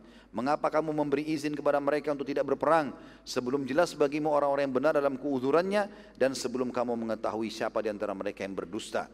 Ayat 44. La yasta'dhinuka alladhina yu'minuna billahi wal yawmil akhir an yujahidu bi amwalihim wa anfusihim wallahu bil muttaqin. Orang-orang yang beriman kepada Allah kepada Allah dan hari kemudian tidak akan meminta izin kepadamu untuk tidak ikut berjihad. Mereka pasti semangat untuk berperang. Mereka akan jihad dengan harta dan diri mereka dan Allah mengetahui orang-orang yang bertakwa. Ayat 45. Innama yasta'dhinuka alladhina la yu'minuna billahi wal yawmil akhir wartabat qulubuhum fahum fi raibihim fahum fi raibihim yataraddadun. Sesungguhnya yang suka minta izin kepadamu untuk tidak jihad hanyalah orang-orang yang tidak beriman kepada Allah dan hari kemudian dan hati mereka ragu-ragu karena itu mereka selalu bimbang dalam keraguannya. Ayat 46. Walau aradul khuruja la addu lahu uddatan walakin kariha Allah bi'athahum. Walakin kariha Allah bi'athahum fathabbatahum wa qila qu'udu ma'al qa'idin. Dan jika mereka betul-betul mau berangkat mereka cuma dusta dengan sumpahnya demi Allah demi Allah. Tentulah mereka mempersiapkan atau menyiapkan persiapan untuk keberangkatan itu tapi Allah tidak menyukai keberangkatan mereka maka Allah melemahkan keinginan mereka dan dikatakan kepada mereka tinggallah kamu bersama dengan orang-orang yang tinggal ayat 47 lau kharaju fikum. Ini Allah jelaskan kenapa Allah menganggap lebih baik orang munafik tidak usah ikut. Karena berbahaya bagi kaum muslimin. Kalau seandainya mereka izin lalu Nabi bilang enggak boleh harus ikut. Maka itu berbahaya. Kata Allah di ayat 47, "Lau kharaju fikum ma zadukum illa khabalan wa la awda'u khilalakum wa la awda'u khilalakum yabdangu yabgunakumul fitnata wa fikum sam'una lahum wallahu alimun bil zalimin." Jika mereka berangkat bersama-sama kalian atau bersama-sama kamu niscaya mereka tidak menambah kamu selain dari kerusakan belaka dan tentu mereka akan bergegas maju ke muka di celah-celah barisanmu untuk mengadakan kekacauan di antara kamu. Sedang di antara kamu ada orang-orang yang amat suka mendengarkan perkataan mereka dan Allah mengetahui orang-orang yang zalim. Ini Allah bongkar semua kedoknya. Ayat 48. Laqad ibtaghal fitnata min qabl wa qallabu lakal umura hatta jaa al-haq wa dhahara amrullahi wa hum karihun. Sesungguhnya dari dahulu mereka telah mencari-cari kekacauan dan mereka mengatur berbagai macam tipu daya untuk merusakmu. Hingga datanglah kebenaran pertolongan Allah atau pertolongan Allah dan menanglah agama Allah padahal mereka tidak menyukainya. Ayat 49. Wa minhum may yaqulu wa la taftinni ala fil fitnati saqatu wa inna jahannama la muhitatun bil kafirin. Ini tentang kisah tadi Al-Ja'd bin Qais. Dia bilang dan di antara mereka kata Allah ada yang mengatakan berilah aku izin tidak pergi berperang dan jangan kamu menjadikan aku terjerumus dalam fitnah. Fitnah wanita-wanita tadi Romawi ya. Ketahuilah bahwa mereka telah terjerumus dalam fitnah dan sungguhnya jahannam itu benar-benar meliputi orang-orang kafir. Ayat 50 in tusibka hasanatun tasuhum wa in tusibka musibatun yaqulu qad akhadna amrana min qablu wa yatawalla wa hum farihun. Ini Allah bongkar kedua orang-orang munafik. Kata Nabi kata Allah SWT kepada Nabi SAW jika kamu mendapat satu kebaikan maknanya kemenangan. Mereka tidak senang. Orang-orang munafik itu sakit hati jengkel. Kenapa umat Islam menang? Kenapa umat Islam berhasil? Dan jika kamu ditimpa sesuatu bencana maka mereka berkata kalau Kalah dalam peperangan, mereka bilang, sesungguhnya kami sebelumnya telah memperhatikan urusan kami. Maksudnya kami sudah tahu nih, akan kalah, makanya kami nggak ikut. Dan mereka berpaling dengan rasa gembira. Ayat 51. Qul lan yusibana illa ma kataballahu lana huwa maulana wa 'ala Allahi falyatawakkalul mu'minun. Katakanlah hai Muhammad kepada mereka, sekali-kali tidak akan menimpa kami melainkan apa yang telah ditetapkan Allah untuk kami. Menang atau kalah, Dialah pelindung kami dan hanya kepada Allah orang-orang beriman bertawakal. Ayat 52. Qul hal tarabbasuna bina illa ihdal husnayain wa nahnu natarabbasu bikum an yusibakumullahu bi'adzabin min indi min indihi aw bi aidina fatarabbasu inna ma'akum mutarabbisun. Katakanlah kepada mereka orang munafik tidak ada yang kalian tunggu-tunggu bagi kami kecuali salah satu dari dua kebaikan.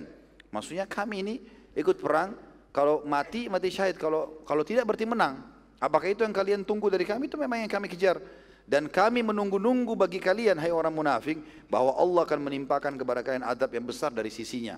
Sebab itu tunggulah, sesungguhnya kami juga menunggu bersamamu. Tunggu ajal datang, hari kiamat datang, kalian akan lihat sendiri nanti hasilnya. Ayat 53-nya. Kul anfiku tau'an au qarhan lan yutaqabbala minkum innakum kuntum qauman fasikhin. Katakanlah hai Muhammad, nafkahkanlah hartamu, baik dengan sukarela ataupun dengan terpaksa, namun nafkah itu sekali-kali tidak akan diterima dari kamu, eh, sesungguhnya kamu adalah orang-orang yang fasik. Maksudnya orang munafik, mau banyak mau sedikit yang dikeluarkan tetap tidak ada manfaatnya. Ayat 54. Wa ma mana'ahum an tuqbala minhum nafaqatuhum illa annahum kafaru billahi wa bi rasuli wa la ya'tuna as-salata illa wa hum kusala wa la ya'tuna as-salata illa wa hum kusala wa la yunfikuna illa wa hum karihun dan tidak ada yang menghalangi mereka untuk diterima dari mereka nafkah-nafkah mereka karena mereka coba mau berinfak Nabi SAW tolak Mulai sekarang tidak lagi munafik terlibat dalam masalah sedekah. Melainkan karena mereka telah kafir kepada Allah dan Rasulnya dan mereka tidak mengerjakan solat melainkan dengan malas dan tidak pula menafkahkan harta mereka melainkan melainkan dengan rasa enggan. Ayat lima limanya. Ini peringatan buat Nabi SAW, peringatan buat kita semua. Jangan terpengaruh karena oh titelnya, oh mobilnya, oh hartanya, jabatannya nggak usah terpengaruh. Kalau orang munafik ya tetap munafik. Fala tu'jibuka amwaluhum wala auladuhum.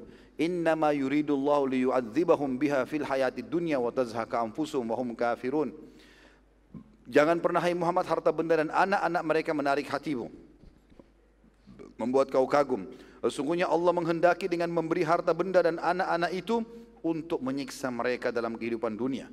Akan sulit, ya, kena penyakit berat, anak-anaknya nakal, mengganggu mereka dan kelak akan melayang nyawa mereka, akan dicabut ruhnya sedang mereka dalam keadaan kafir. Ayat 56-nya, wa yahlifuna innahum laminkum wa ma hum minkum walakinnahum yafraqun. Dan mereka orang-orang munafik bersumpah dengan nama Allah bahwasanya sungguhnya mereka termasuk golonganmu, umat Islam, padahal mereka bukanlah dari golonganmu, akan tapi mereka adalah orang-orang yang sangat takut kepadamu.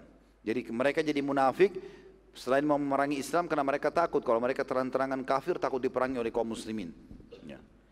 Ayat 57-nya Lau yajiduna malja'an aw magaratin aw muddakhalan lawallaw ilaihi wa hum yajmahun jika mereka memperoleh tempat perlindungan atau gua-gua atau lubang-lubang dalam tanah, niscaya mereka pergi kepadanya dengan secepat-cepatnya. Karena takutnya sama kalian kaum muslimin, mereka bisa sembunyi. Jadi mereka cuma tahu bicara dengan lisan. Ayat 58-nya, "Wa minhum may yalmizuka fis sadaqati fa in u'tu minha radu wa in lam yu'tu minha yaskhatun." Dan di antara mereka ada orang-orang yang mencelamu hai Muhammad tentang distribusi zakat, ya sedekah yang dikeluarkan. Jika mereka diberi sebagian daripadanya, mereka bersenang hati dan jika mereka tidak diberi sebagian daripadanya, serta, serta merta mereka marah. Ayat 59. Walau annahum radu ma atahumullah wa rasuluhu wa qalu hasbunallahu wa sayu'tina Allah min fadli wa. Sayu'tina Allah min fadli wa rasuli inna ila rabb ila Allah ragibun. Jika saja mereka sungguh-sungguh ridho dengan apa yang diberikan Allah dan Rasulnya kepada mereka dan mereka berkata cukuplah Allah bagi kami. Allah akan memberikan sebagian dari karunia-Nya dan demikian pula Rasulnya. Sesungguhnya kami adalah orang-orang yang berharap kepada Allah. Tentulah demikian itu lebih baik bagi mereka. Artinya kalau mereka beriman. Lalu ayat terakhir ayat 60 dari surat Taubah ini ini tentu tentang orang-orang uh, yang penerima zakat ya Allah SWT turunkan mengatakan innamas sadaqatu lil fuqara'i wal masakini wal amilina 'alaiha wal mu'allafati qulubuhum wal mu'allafati qulubuhum fil riqabi wal gharimin wa fi sabilillah wa ibnis sabil faridatan minallah wallahu alimun hakim. Sesungguhnya zakat-zakat itu hanyalah untuk orang-orang fakir. Ini Allah sebutkan delapan golongan. Fakir adalah orang yang tidak tahu mau makan apa hari itu, apalagi besok. Namanya fakir. Susah sekali hidupnya. Orang-orang miskin, yang kedua, orang miskin punya pendapatan tapi kurang. Ya. Kemudian yang ketiga pengurus-pengurus zakat, amil zakat. Yang keempat para muallaf yang dibujuk hatinya, dia masih lemah bisa murtad. Yang kelima memerdekakan budak. Yang keenam orang-orang yang terlilit hutang. Yang ketujuh untuk jihad di jalan Allah dan yang kedelapan adalah orang-orang yang terputus jalan. Sebagai suatu ketetapan yang diwajibkan Allah dan Allah Maha mengetahui lagi Maha bijaksana. Nabi SAW teman-teman sekalian kita kembali ke sejarah kita.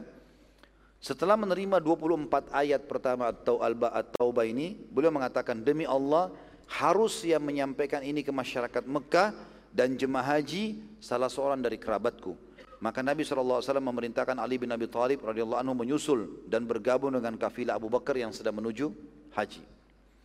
Pada saat Ali tiba di kafilah Abu Bakar, nah kafilah haji belum sampai ke Mekah, maka Abu Bakar bertanya, karena tahu kedudukan Ali bin Abi Thalib sebagai sepupu Nabi, anak mantu Nabi, radhiyallahu anhu majma'in? Maka Abu Bakar bertanya apakah engkau diutus memimpin kafilah atau hanya ikut kafilah ini?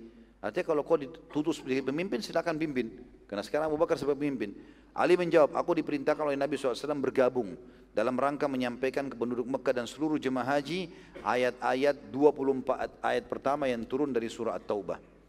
Maka setiap kali jemaah haji berkumpul waktu tiba di Mekah Abu Bakar mengizinkan Ali radhiyallahu anhu menyampaikan ayat-ayat At-Taubah tadi Siapa pun yang belum sempat mendengar maka disusur oleh Ali bin Abi Thalib dicari. Mungkin ada yang belum dengar di Mina, di Arafah, di Muzdalifah dicari.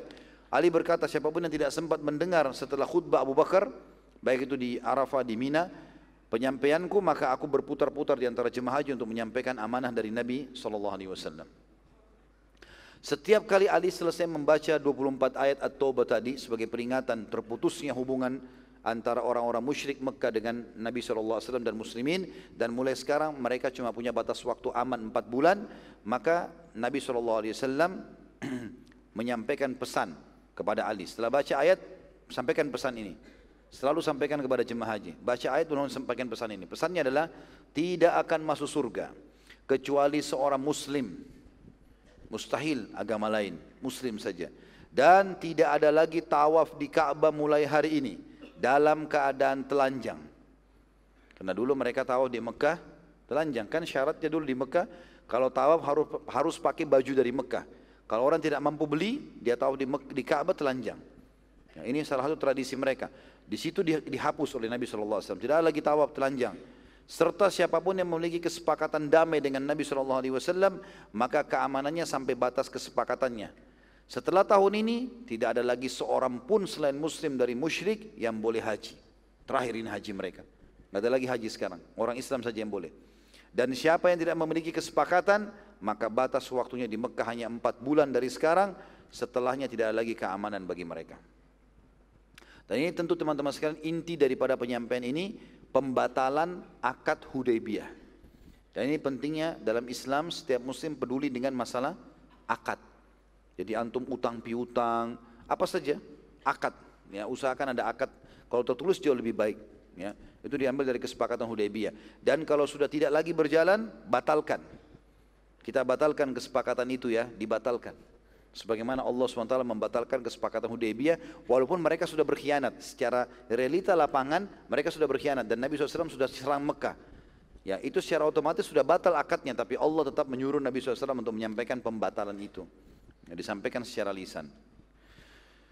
Sekarang kita masuk teman-teman sekalian ke beberapa kejadian pada tahun 9 Hijriah. Masih bisa siap dengar gak ini? Alhamdulillah. Bilang kalau lemas ya. Kalau sudah mau tidur bilang, saya juga pulang tidur. Baik, ada beberapa kejadian teman-teman sekalian di tahun 9 Hijriah ini. Sebagian ulama mengatakan bisa terjadi tepatnya setelah perang Tabuk ya. Karena Tabuk bulan Rajab. Di tahun itu juga terjadi haji tadi dan turun ayat gitu kan. Nah, transisi antara Tabuk dan haji ini ada beberapa kejadian-kejadian. Yang pertama meninggalnya Ummu Kalthum radhiyallahu anha, anak Nabi sallallahu alaihi wasallam. Istri kedua dari uh, Uthman bin Affan dari anak Nabi sallallahu alaihi wasallam. Karena pertama Ruqayyah, dan Ruqayyah wafat, gitu kan. Waktu perang Badar, Ruqayyah sempat sakit. Dan Utsman bin Affan tidak hadir karena Nabi SAW menyuruh menjaganya. Meninggal lalu kemudian menikah dengan Ummu Kalsum. Ummu Kalsum meninggal di terjadi di bulan Sya'ban. Kan tadi eh, perang Tabuk di bulan Rajab, ya. Satu bulan setelah itu Sya'ban, kayak kita sekarang ini Rajab.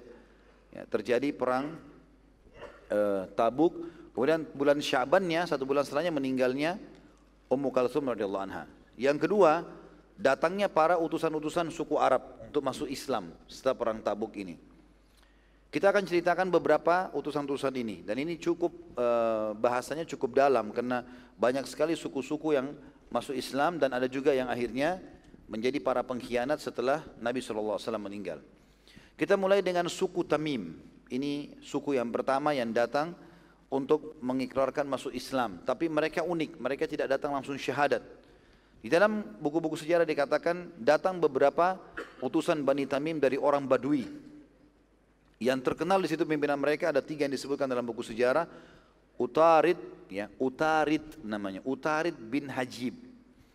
Kemudian Akra bin Habis, ya, dan Zufurqan bin Badr. Ya, ada tiga nama, Utarid bin Hajib, kemudian Akra bin Habis. Akra bin Habis ini termasuk yang hadis Bukhari tentang dia heran melihat Nabi SAW mencium Hasan dan Hussein. Lalu dia bilang, sesungguhnya aku memiliki 10 orang anak, tidak pernah aku cium sama sekali.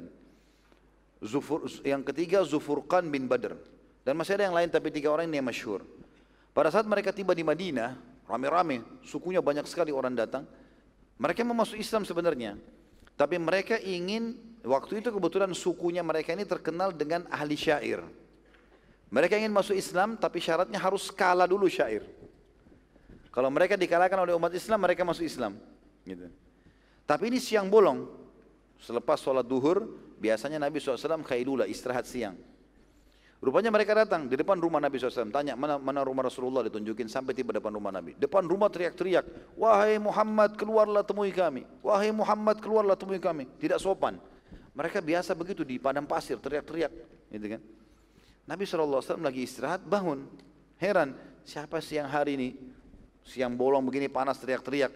Maka Nabi SAW keluar, lalu tanya, ya, khairan, semoga baik saja. Ada apa dengan kalian? Nabi tidak kenal siapa orang-orang ini. Mereka bilang, kami ingin menantangmu untuk menilai siapa di antara kita yang paling sempurna nasab dan syairnya. Baik, nantang syair nanti habis asar, malam, siang bolong ini. Nabi SAW lalu merangkul mereka. Padahal siang-siang lagi istirahat gitu kan. Antum bayangkan lagi capek, letih tidur siang, ada yang bel. Nah, kita malas untuk menjawab. Tapi Nabi SAW punya akhlak yang luar biasa. Dirangkul Nabi SAW, dipegang pundak mereka, dipanggil masuk. Lalu Nabi SAW suruh panggil sahabat-sahabat, kumpul. Kumpullah mereka semua. Suku Tamim kebetulan waktu itu punya juru bicara, ahli syairnya Utarid bin Hajib tadi. Pimpinan mereka. Kemudian mulailah dia menyusun syair-syairnya. Ya. Dia mulai menyebutkan syair-syairnya tentang memuji Bani Tamim. Kami adalah keturunan Bani Tamim, terkenal dengan keperkasaan, terkenal dengan keberanian, dengan ketampanan, dengan kekayaan, dengan kepintaran. Nabi SAW setelah selesai si Utarid ini menyebutkan, maka beliau memanggil Thabit ibn Qais radhiyallahu anhu, sahabat Nabi ini penyair Nabi SAW. Disuruh balas, coba balas syair-syair ini. Thabit lalu melantunkan syair. Tentu di sini teman-teman saya nggak nukil dalam tulisan saya semuanya syairnya karena syair-syair Bani Tamim ini terlalu banyak memuji diri mereka dan tidak semua juga buku sejarah menukilnya. Tapi yang dinukil oleh umumnya buku sejarah adalah perkataan syairnya sahabat Nabi, Thabit radhiyallahu anhum. Thabit bin Qais ini lalu menyebutkan syairnya mengatakan ayu fakhrin an yakuna fina Rasulullah sallallahu alaihi wasallam ayu fakhrin an yakuna man yamutu minna yadhhabu ila jannah. Ini syair. Maknanya Apalagi yang kami akan banggakan melebihi adanya Rasulullah SAW di sisi kami. Kalau kalian bangga dengan nasab kalian segala macam, kami bangga dengan adanya utusan Allah di sisi kami. Dan apalagi yang mau dibanggakan di atas seseorang di antara kami kalau mati bisa langsung masuk ke dalam surga karena menjadi seorang muslim. Gitu. Maka kalimat ini disusun dengan syair dan mereka mengetahui tentang bobot syair. Tentu sekarang sekarang saya nggak bacakan dengan metode syair ya. Kalau dengan metode syair itu dia akan punya retorika sendiri dan itu Orang-orang Badui sangat faham tentang masalah itu. Maka tiba-tiba utusan Bani Tamim mengatakan, sungguh syair kalian lebih baik daripada syair kami. Gitu kan. Lalu penyair dari suku Tamim yang kedua bernama Zufurqan bin Badr berdiri dan melantunkan syair dan semuanya berisian pujian terhadap Bani Tamim. Nabi SAW menyuruh Hasan bin Thabit radhiyallahu anhu untuk membalas. Hasan bin Thabit mengucapkan syair-syair yang mengikuti metode Zufurqan. Zufurqan pakai diakhiri dengan nun Lalu uh, Hasan juga mengikuti akhir dengan nun. Tapi semua pujiannya adalah memuji kepada Rasulullah SAW, Islam dan juga surga. Maka akhirnya para utusan Bani Tamim setelah mendengarkan syair-syair semuanya, mereka mengatakan sungguh syair kalian jauh lebih baik daripada syair kami. Akhirnya mereka masuk Islam gara-gara itu. Ya. Jadi subhanallah ada orang begitu retorika-retorika digunakan selama bukan pelanggaran agama, maka tentu saja ya dijawab kalau masih ingat dulu kasusnya juga ada yang menantang Nabi SAW bergulat di Mekah. Dengan syarat kalau Nabi menang maka dia masuk Islam. Nabi SAW terima tantangannya. Bukan pelanggaran agama gitu kan. Utusan Bani Tamim ini yang datang diceritakan oleh Allah Subhanahu wa taala dalam surah Al-Hujurat. Surah nomor 49, 5 ayat pertama, ayat 1 sampai ayat 5. A'udzu billahi minasyaitonir rajim. Ya ayyuhalladzina amanu la tuqaddimu baina yaday Allahi wa rasulih wattaqullaha innallaha sami'un alim. Hai orang-orang beriman, ya. Di sini Allah Subhanahu wa taala sudah memanggil mereka beriman karena setelah mereka kalah syair mereka masuk Islam. Janganlah kamu mendahului Allah dan Rasulnya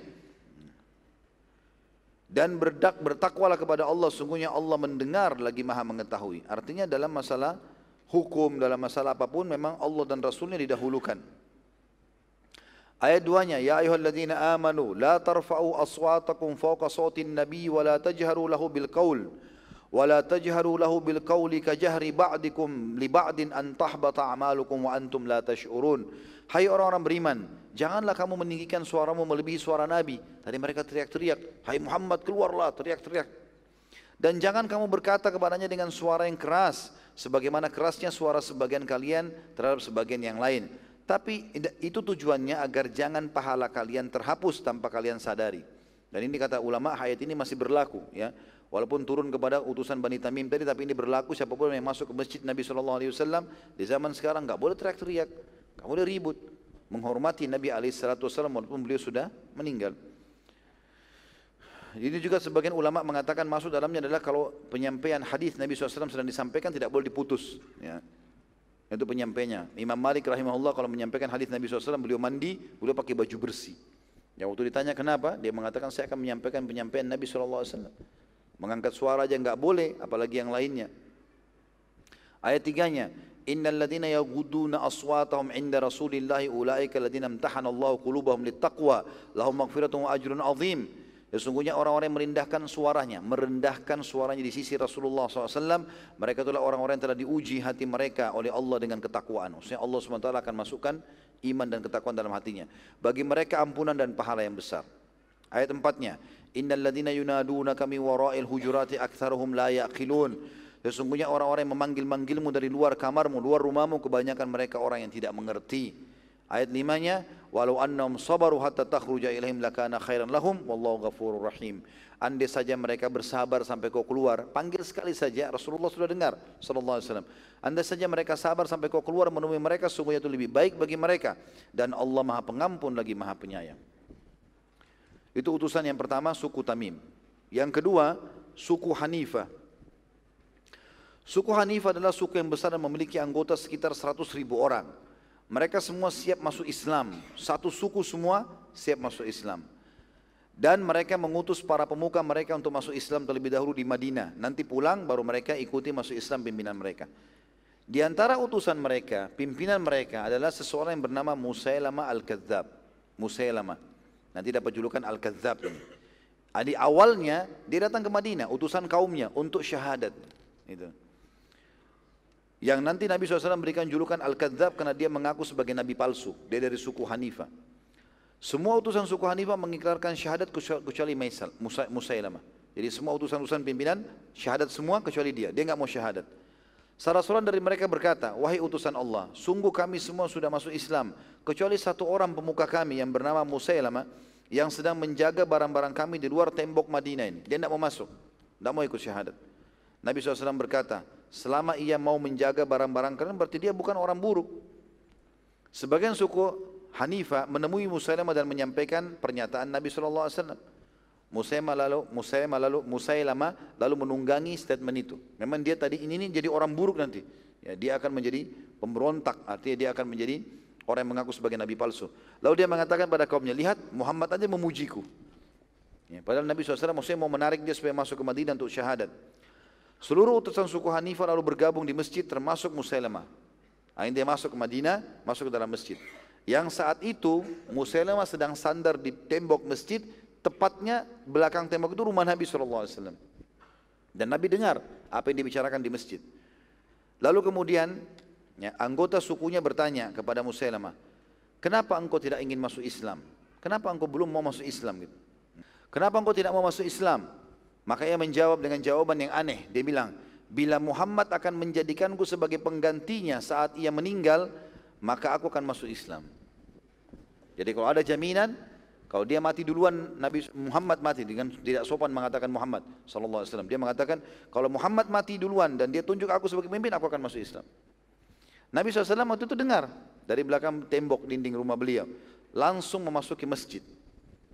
Lalu kemudian beliau memegang sepotong kayu kecil dan menghadapkan kayu itu ke arah Musailamah sambil berkata, Demi Allah, kalau engkau meminta potongan kayu ini dariku, tidak akan aku berikan. Apalagi menggantikanku sebagai pemimpin muslimin. Ya. Bila engkau tetap memaksakan kemauanmu, keinginanmu, maka pasti Allah akan membinasakanmu. Demi Allah, aku yakin, aku sangat yakin kata Nabi SAW, engkau pendusta yang telah Allah perlihatkan kepadaku dalam mimpiku. Jadi ini terang-terangan Nabi SAW membongkar kedoknya. Subhanallah. Setelah kejadian perang tabuk ini, nggak ada lagi yang tersembunyi. Orang munafik Nabi tunjuk, ini orang salah langsung Nabi bongkar kedoknya. langsung di depan umum sudah. Karena orang ini berbahaya gitu. Dan ini nanti salah satu penyebab kenapa para sahabat tidak ragu memerangi Musailamah al-Kadzab di zaman Abu Bakar radhiyallahu anhu.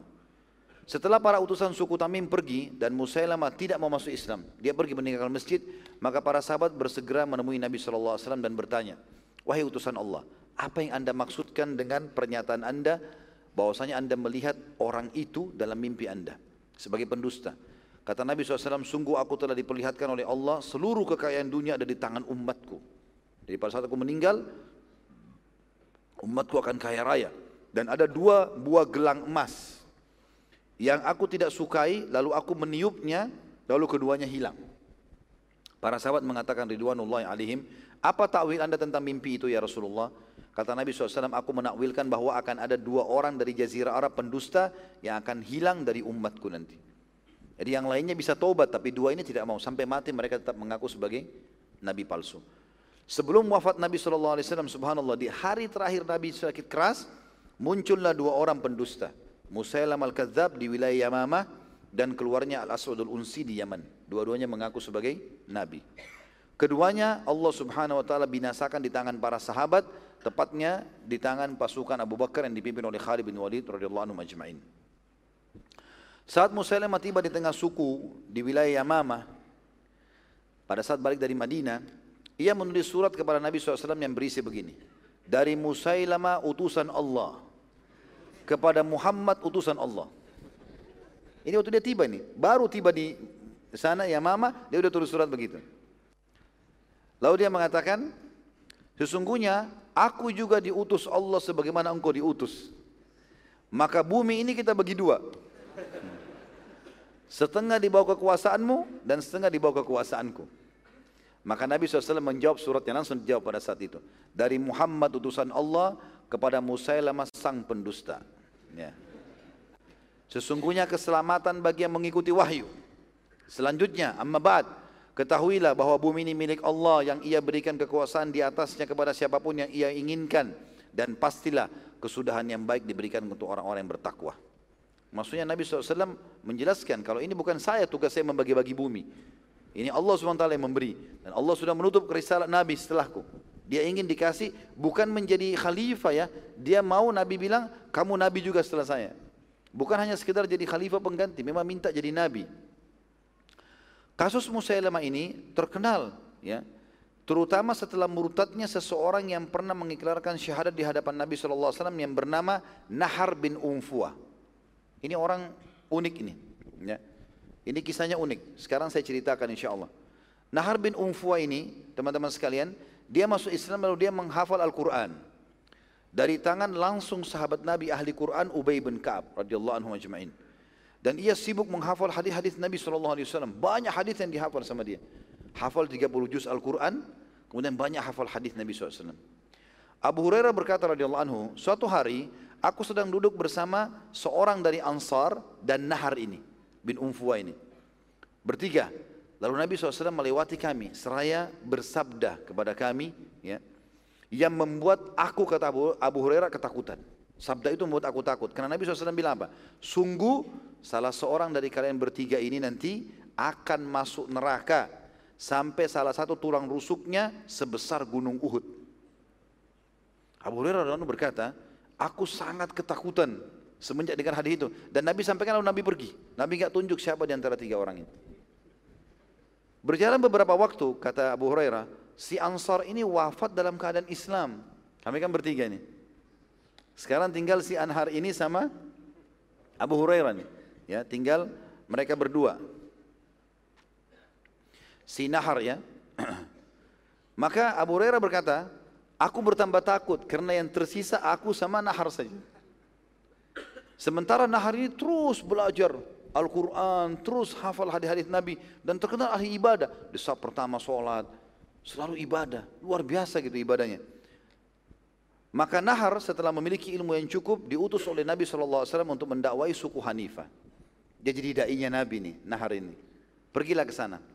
Saat tiba di suku Hanifah, sebelum ia berdakwah, Musailamah Al-Kadzab ini memanggil dia. Belum dia berdakwah dipanggil. Di hari pertama, begitu tiba disambut langsung, dibawa ke rumahnya. Lalu berkata, wahai Nahar, bila engkau mengiklankan kepada manusia bahwa aku juga nabi seperti Muhammad nabi aku akan jadikan kau sebagai wakilku jadi pasti aku nabi berarti kau wakil nabi dan ini istilah baru ini ya. Nahar yang dalam keadaan miskin, tanpa berpikir panjang lagi, langsung berkata, diterima. Padahal Nahar ini hafal 30 juz Al-Quran, hafal banyak hadis, gitu kan? Dan ini hidup bersama Nabi SAW dan ini da'inya Nabi. Itu luar biasa. Ya. Lalu dia mengatakan baiklah. Karena waktu itu dijanjikan dikasih kekayaan, dikasih harta, dinikahkan sama wanita, segala macam. Sementara dia orang miskin. Dan Musailamah al memang ini adalah orang kaya, pimpinan suku Hanifah pada saat itu. Maka dia pun setuju, baiklah kalau begitu. Lalu dia bilang sama anggota suku Hanifah saat mereka berkumpul dan mereka bertanya tujuannya mereka mau dengar nih. Karena mereka kan semua masuk Islam. Tadinya mereka muslim semua satu suku ini. Yang belum masuk Islam Musailamah saja. Karena yang lainnya kan tadi masuk Islam, pimpinan-pimpinannya. Lalu pulang mengajak sukunya masuk Islam.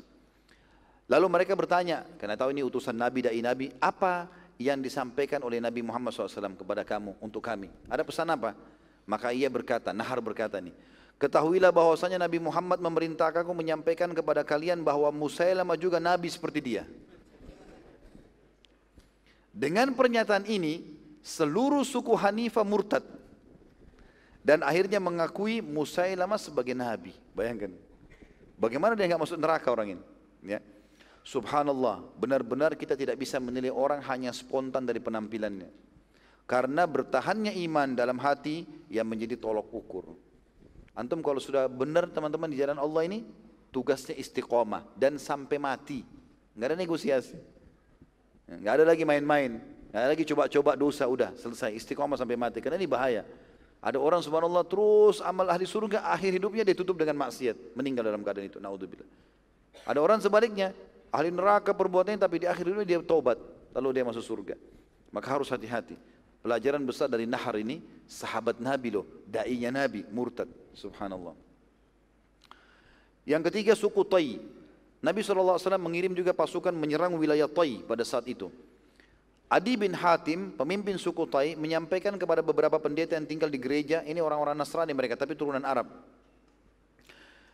Adi bin Hatim, ini pemimpin mereka, menyampaikan kepada beberapa pendeta yang tinggal di gereja sekitar pintu gerbang kota Tai, kalau kalian melihat pasukan muslimin, maka beritahukan kepada saya. Pada saat mereka melihat bendera kaum muslimin, maka pendeta-pendeta tidak ngerti kenapa Adi bin Hatim minta disampaikan. Maka disampaikanlah ternyata Adi melarikan diri ke negeri Syam bersama anak-anak dan istrinya. Sementara sukunya semua ditinggalkan sama dia. Muslimin tiba di Tai, menyerang, mengepung sampai akhirnya menang dan menguasai seluruh wilayah Tai. Termasuk yang dijadikan tawanan perang adalah adik perempuannya Adi. Semua tawanan diikat di masjid di Madinah pada saat itu dan mereka dibiasakan oleh Nabi SAW semua tawanan untuk dengarkan ayat Quran, lihat muslimin sholat gitu kan. Pada saat Nabi SAW melewati tawanan dan ini tradisi Nabi SAW habis sholat melewati mereka, tawarkan Islam, suruh berikan makanan, ada yang luka diobati. Maka adik perempuannya Adi menegur Nabi SAW sambil berkata, Wahai Muhammad, aku adalah fulana, anak pemimpin kaumku. Ayahku telah wafat dan kakakku ya sebagai pengganti telah melarikan diri. Nabi SAW lalu berkata, siapa yang kau maksudkan melarikan diri? Kata si perempuan tadi, Adi, kakakku, Adi bin Hatim. Nabi SAW bersabda, Adi bin Hatim yang telah lari meninggalkan Allah dan Rasulnya. Jadi dia gara-gara takut masuk Islam akhirnya dia lari. Wanita tersebut terdiam.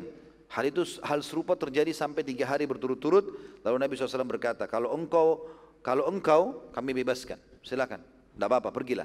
Dan kalau kau ketemu sama Adi, sampaikan. Kalau dia mau masuk Islam, kami akan muliakan. Karena ini pimpinan kaum. Wanita itu lalu syahadat gara-gara lihat akhlak Nabi SAW dan dia berkata, wahai utusan Allah, bila ada kafilah yang akan ke negeri Syam, izinkan aku ikut.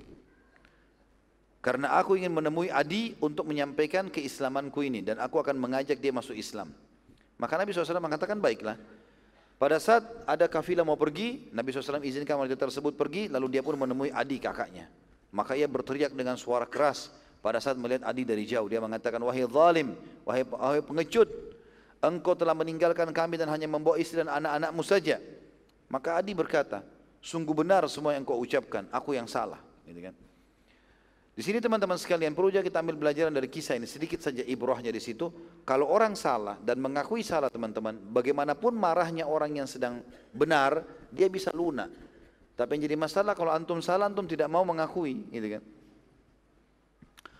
Si adik di sini, adiknya lagi marah, tapi akhirnya dia jadi lunak. Lalu dia mengatakan, wahai adik, sesungguhnya aku telah datang dari sisi manusia yang sangat baik. Belum pernah aku menemui manusia seperti Muhammad. Orangnya santun, baik, awanan dikasih makan. Saya pun dibebasin sampai saya masuk agamanya. Adi berkata, adikku termasuk manusia yang berakal. Lalu aku bertanya padanya, apa pendapatmu kalau begitu? Jadi maksudnya adiknya ini memang wanita yang dewasa. Biasa diajak musyawarah sama adik. Lalu adik bilang, adikku ini berakal, kok bisa dia syahadat? Saya mau tanya, apa pendapatmu sekarang? Apa saranmu? Kata adiknya, Muhammad hanya satu dari dua keadaan. Kalau bukan nabi maka raja, nggak ada yang lain. Bila Nabi, maka demi Allah kemuliaan mana yang bisa mengalahkan engkau menjadi sahabatnya. Bila ia raja, maka demi Allah aku mendapatinya manusia yang sangat dermawan. Maka tidak ada kebaikan yang akan terharamkan untukmu. Kau akan dapat semuanya. Adi berkata, demi Allah, ini benar-benar pendapat yang sangat bijak. Maka dia pun akhirnya ikut bersama adiknya menuju ke kota Madinah. Waktu Nabi SAW melihatnya, Nabi SAW menyambutnya dengan gembira. Lalu karena Adi salah satu pimpinan Arab, lalu kemudian Adi pun mengatakan, aku lalu diajak oleh Nabi SAW menuju ke rumahnya. Belum syahadatin. Aku berkata dalam diriku, aku ingin menilai apakah Muhammad Nabi atau Raja. Saat sedang berjalan menuju ke rumah Nabi SAW, tiba-tiba di tepi jalan terdapat seorang wanita tua yang menahan tangan Nabi SAW. Seraya berkata, wahai utusan Allah, sungguh aku memiliki hajat dengan anda. Maka Nabi SAW menyeberang jalan bersama wanita tua tadi, lalu kemudian menyelesaikan hajat wanita tersebut. Lalu kemudian kembali lagi menemui Adi yang sedang menuju ke rumah ini. Kata Adi, aku lalu menunggu sangat lama dan aku berkata, demi Allah ini sama sekali bukan perilaku para raja. Enggak ada raja mau ditarik tangannya sama masyarakat, lalu lalu diajak nyebrang jalan lalu disampaikan hajatnya. Sebagaimana banyak pemuka kaum melakukan, Lalu kemudian aku pun bertanya-tanya dalam diriku, ini tahap dia masuk Islam. Setelah kami tiba rumah, setelah kami, setelah aku tiba di rumah Nabi SAW, demi Allah ternyata rumah beliau sama sekali tidak ada apa-apa. Kecuali hanya tikar dari ayaman pelapa kurma dan juga beberapa perabot rumah yang sangat sederhana. Ini pasti juga bukan rumah raja, tapi ini rumah Nabi. Kalau raja pasti istana yang besar. Saat akan duduk, Nabi SAW menyerahkan tikar kepadaku. Tikar cuma satu. Nabi SAW kasih tikar kepada dia. Lalu berkata, duduklah di atasnya. Aku lalu berkata, anda saja yang duduki. Kata Nabi SAW, engkau saja yang duduki. Terus saja Nabi SAW memaksakannya padaku sampai akhirnya aku mendudukinya. Dan Nabi SAW duduk di atas tanah tanpa pelapis. Maka aku berkata, demi Allah ini sama sekali bukan perilaku para raja. Tapi jelas dia seorang Nabi. Adi lalu melanjutkan cerita masuk Islam dia mengatakan lalu Nabi SAW menyampaikan sesuatu yang membuatku kaget. Ia mengatakan, wahai Adi, bukankah engkau penganut agama Rakusia? Perlu kita garis bawah ya, agama Rakusia ini dalam bahasa Arab ya, bukan bahasa Indonesia, bahasa Indonesia rakus gitu. Ya. Ini agama Rakusia ini ada istilah dulu transisi antara agama orang Yahudi dan orang Nasrani. Ada agama di tengah-tengah dinamakan Rakusia. Itu setelah Nasrani ada, nggak ada lagi orang yang mau ikutin sebenarnya. Dan Adi ini rupanya dia berkedok Nasrani tapi dia beragama Rakusia itu. Dan Adi bingung karena tidak ada satu orang pun termasuk istrinya yang tahu kalau dia beragama Rakusia. Maka dia pun berkata dalam dirinya, demi Allah tidak seorang pun mengetahui bahwa aku beragama Rakusia, walau istri dan anak-anakku. Mereka hanya mengetahui aku adalah beragama Nasrani. Adi, Adi lalu menjawab, iya benar, aku Rakusi. Ya. Nabi SAW lalu nanya lagi, bukankah engkau menerapkan pajak mirba namanya pada kaummu Adi menjawab iya benar jadi setiap kaumnya dikenain pajak ini pajak itu. Itu Adi yang terapkan karena dalam agama Rakusia dia dia membawa agama Rakusia. Padahal Nabi SAW tahu di agama itu nggak ada sama sekali pajak. Nabi SAW mengatakan bukankah dalam agamamu itu ya Rakusia tidak boleh ada pajak dan hukumnya haram? Maka Adi tiba-tiba syahadat. Asyhadu an la wa anna muhammad rasulullah. Ya. Karena Adi heran, agama Rakusia ini tidak ada lagi pengikutnya kecuali sedikit sekali dan dia termasuk salah satunya. Kurang lebih kalau di situ kalau tidak salah dikatakan sisa ada lima atau tujuh orang penganutnya saja. Maka dia pun syahadat gara-gara itu. Saat sholat setelah tiba, Nabi SAW mengajak Adi ikut sholat. Karena sudah syahadat, ayo ikut sholat. Nabi SAW sengaja dalam sholat membaca surah At-Taubah ayat 31. Ini yang Nabi baca dalam sholat sengaja karena tahu Adi ini seorang pendeta yang memahami agamanya gitu. A'udzu billahi minasyaitonir rajim At-Taubah 31 ittakhadhu ahbarahum wa ruhbanam arbaban min dunillah. Ittakhadhu ahbarahum wa ittakhadhu ahbarahum wa ruhbanam arbaban min dunillahi wal masih ibn maryam wa ma umiru illa liya'budu ilahan wahida. La ilaha illahu subhanahu amma mereka menjadikan orang-orang alim dan rahib-rahib mereka sebagai Tuhan selain Allah. Dan juga mereka mempertuhankan Al-Masih putra Maryam. Padahal mereka hanya disuruh menyembah Tuhan yang Esa. Tidak ada Tuhan yang berhak disembah selain dia. Maha suci Allah dari apa yang mereka persekutukan. Selesai sholat, Adi ngerti ayat ini yang sedang dibaca di maghrib, di malam hari. Adi lalu berkata kepada Nabi SAW, Wahai utusan Allah, kami tidak pernah dalam agama kami, ya, Nasrani atau Rakusia ini, menjadikan para pendeta sebagai Tuhan selain Allah. Tapi kami mentuhankan Isa alaihissalam iya. Tapi pendeta tidak. Nabi SAW menjawab, bukankah mereka menghalalkan para pendeta itu? Apa yang telah Allah haramkan, maka kalian juga ikut menghalalkannya. Mereka menghalalkan apa yang telah haram untuk kalian, kalian membayar sesuatu, maka akhirnya kalian pun menghalalkan apa yang Allah haramkan. Dan bukankah mereka mengharamkan yang telah dihalalkan oleh Allah dan kalian ikut juga menghalalkannya? Maka Adi mengatakan benar wahai utusan Allah. Kata Nabi SAW itulah ibadah kalian kepada para pendeta. Ya. Nabi SAW pada saat itu ingin mengajarkan kepada Adi dan para sahabat serta umatnya bahwa menerapkan hukum selain hukum Allah dengan meyakini yang lebih baik daripada hukum Allah itu saja sudah cukup sampai kepada kekufuran. Kalau ada orang menghalalkan, Allah bilang halal, dia bilang haram.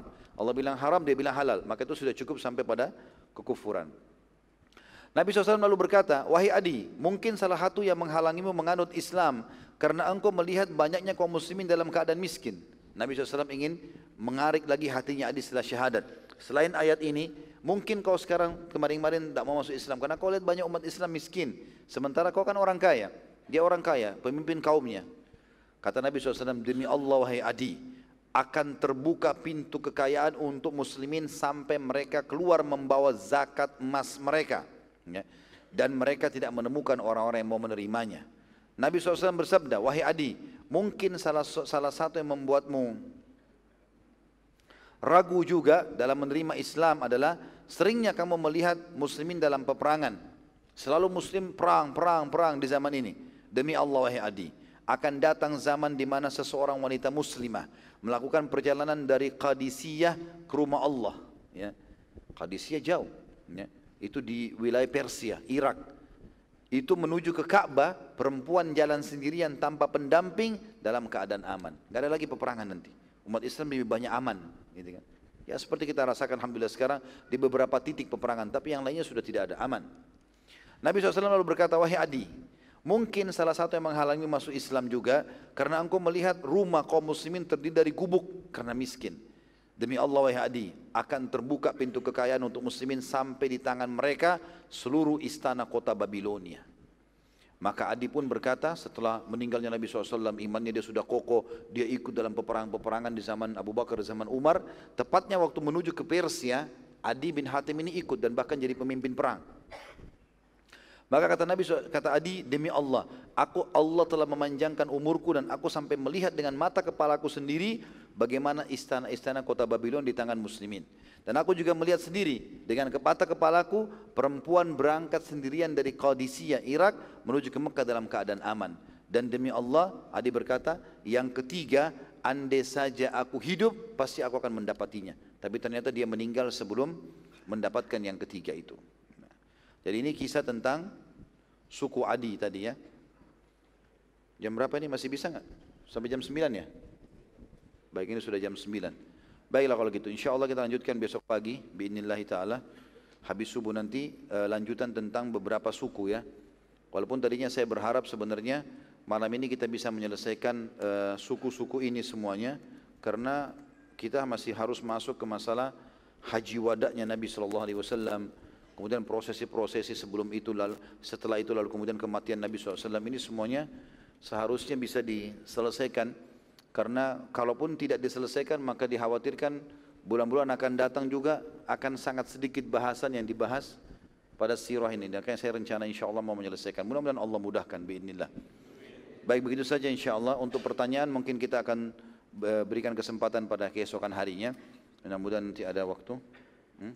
Begitu saja mudah-mudahan bermanfaat dan sampai ketemu besok insyaAllah mudah-mudahan Allah mudahkan kita semua bisa menghadiri dan menyelesaikan materi sirah ini. Subhanakallahumma bihamdika asyhadu an la ilaha illa anta astaghfiruka wa atubu ilaik. Wassalamualaikum warahmatullahi wabarakatuh.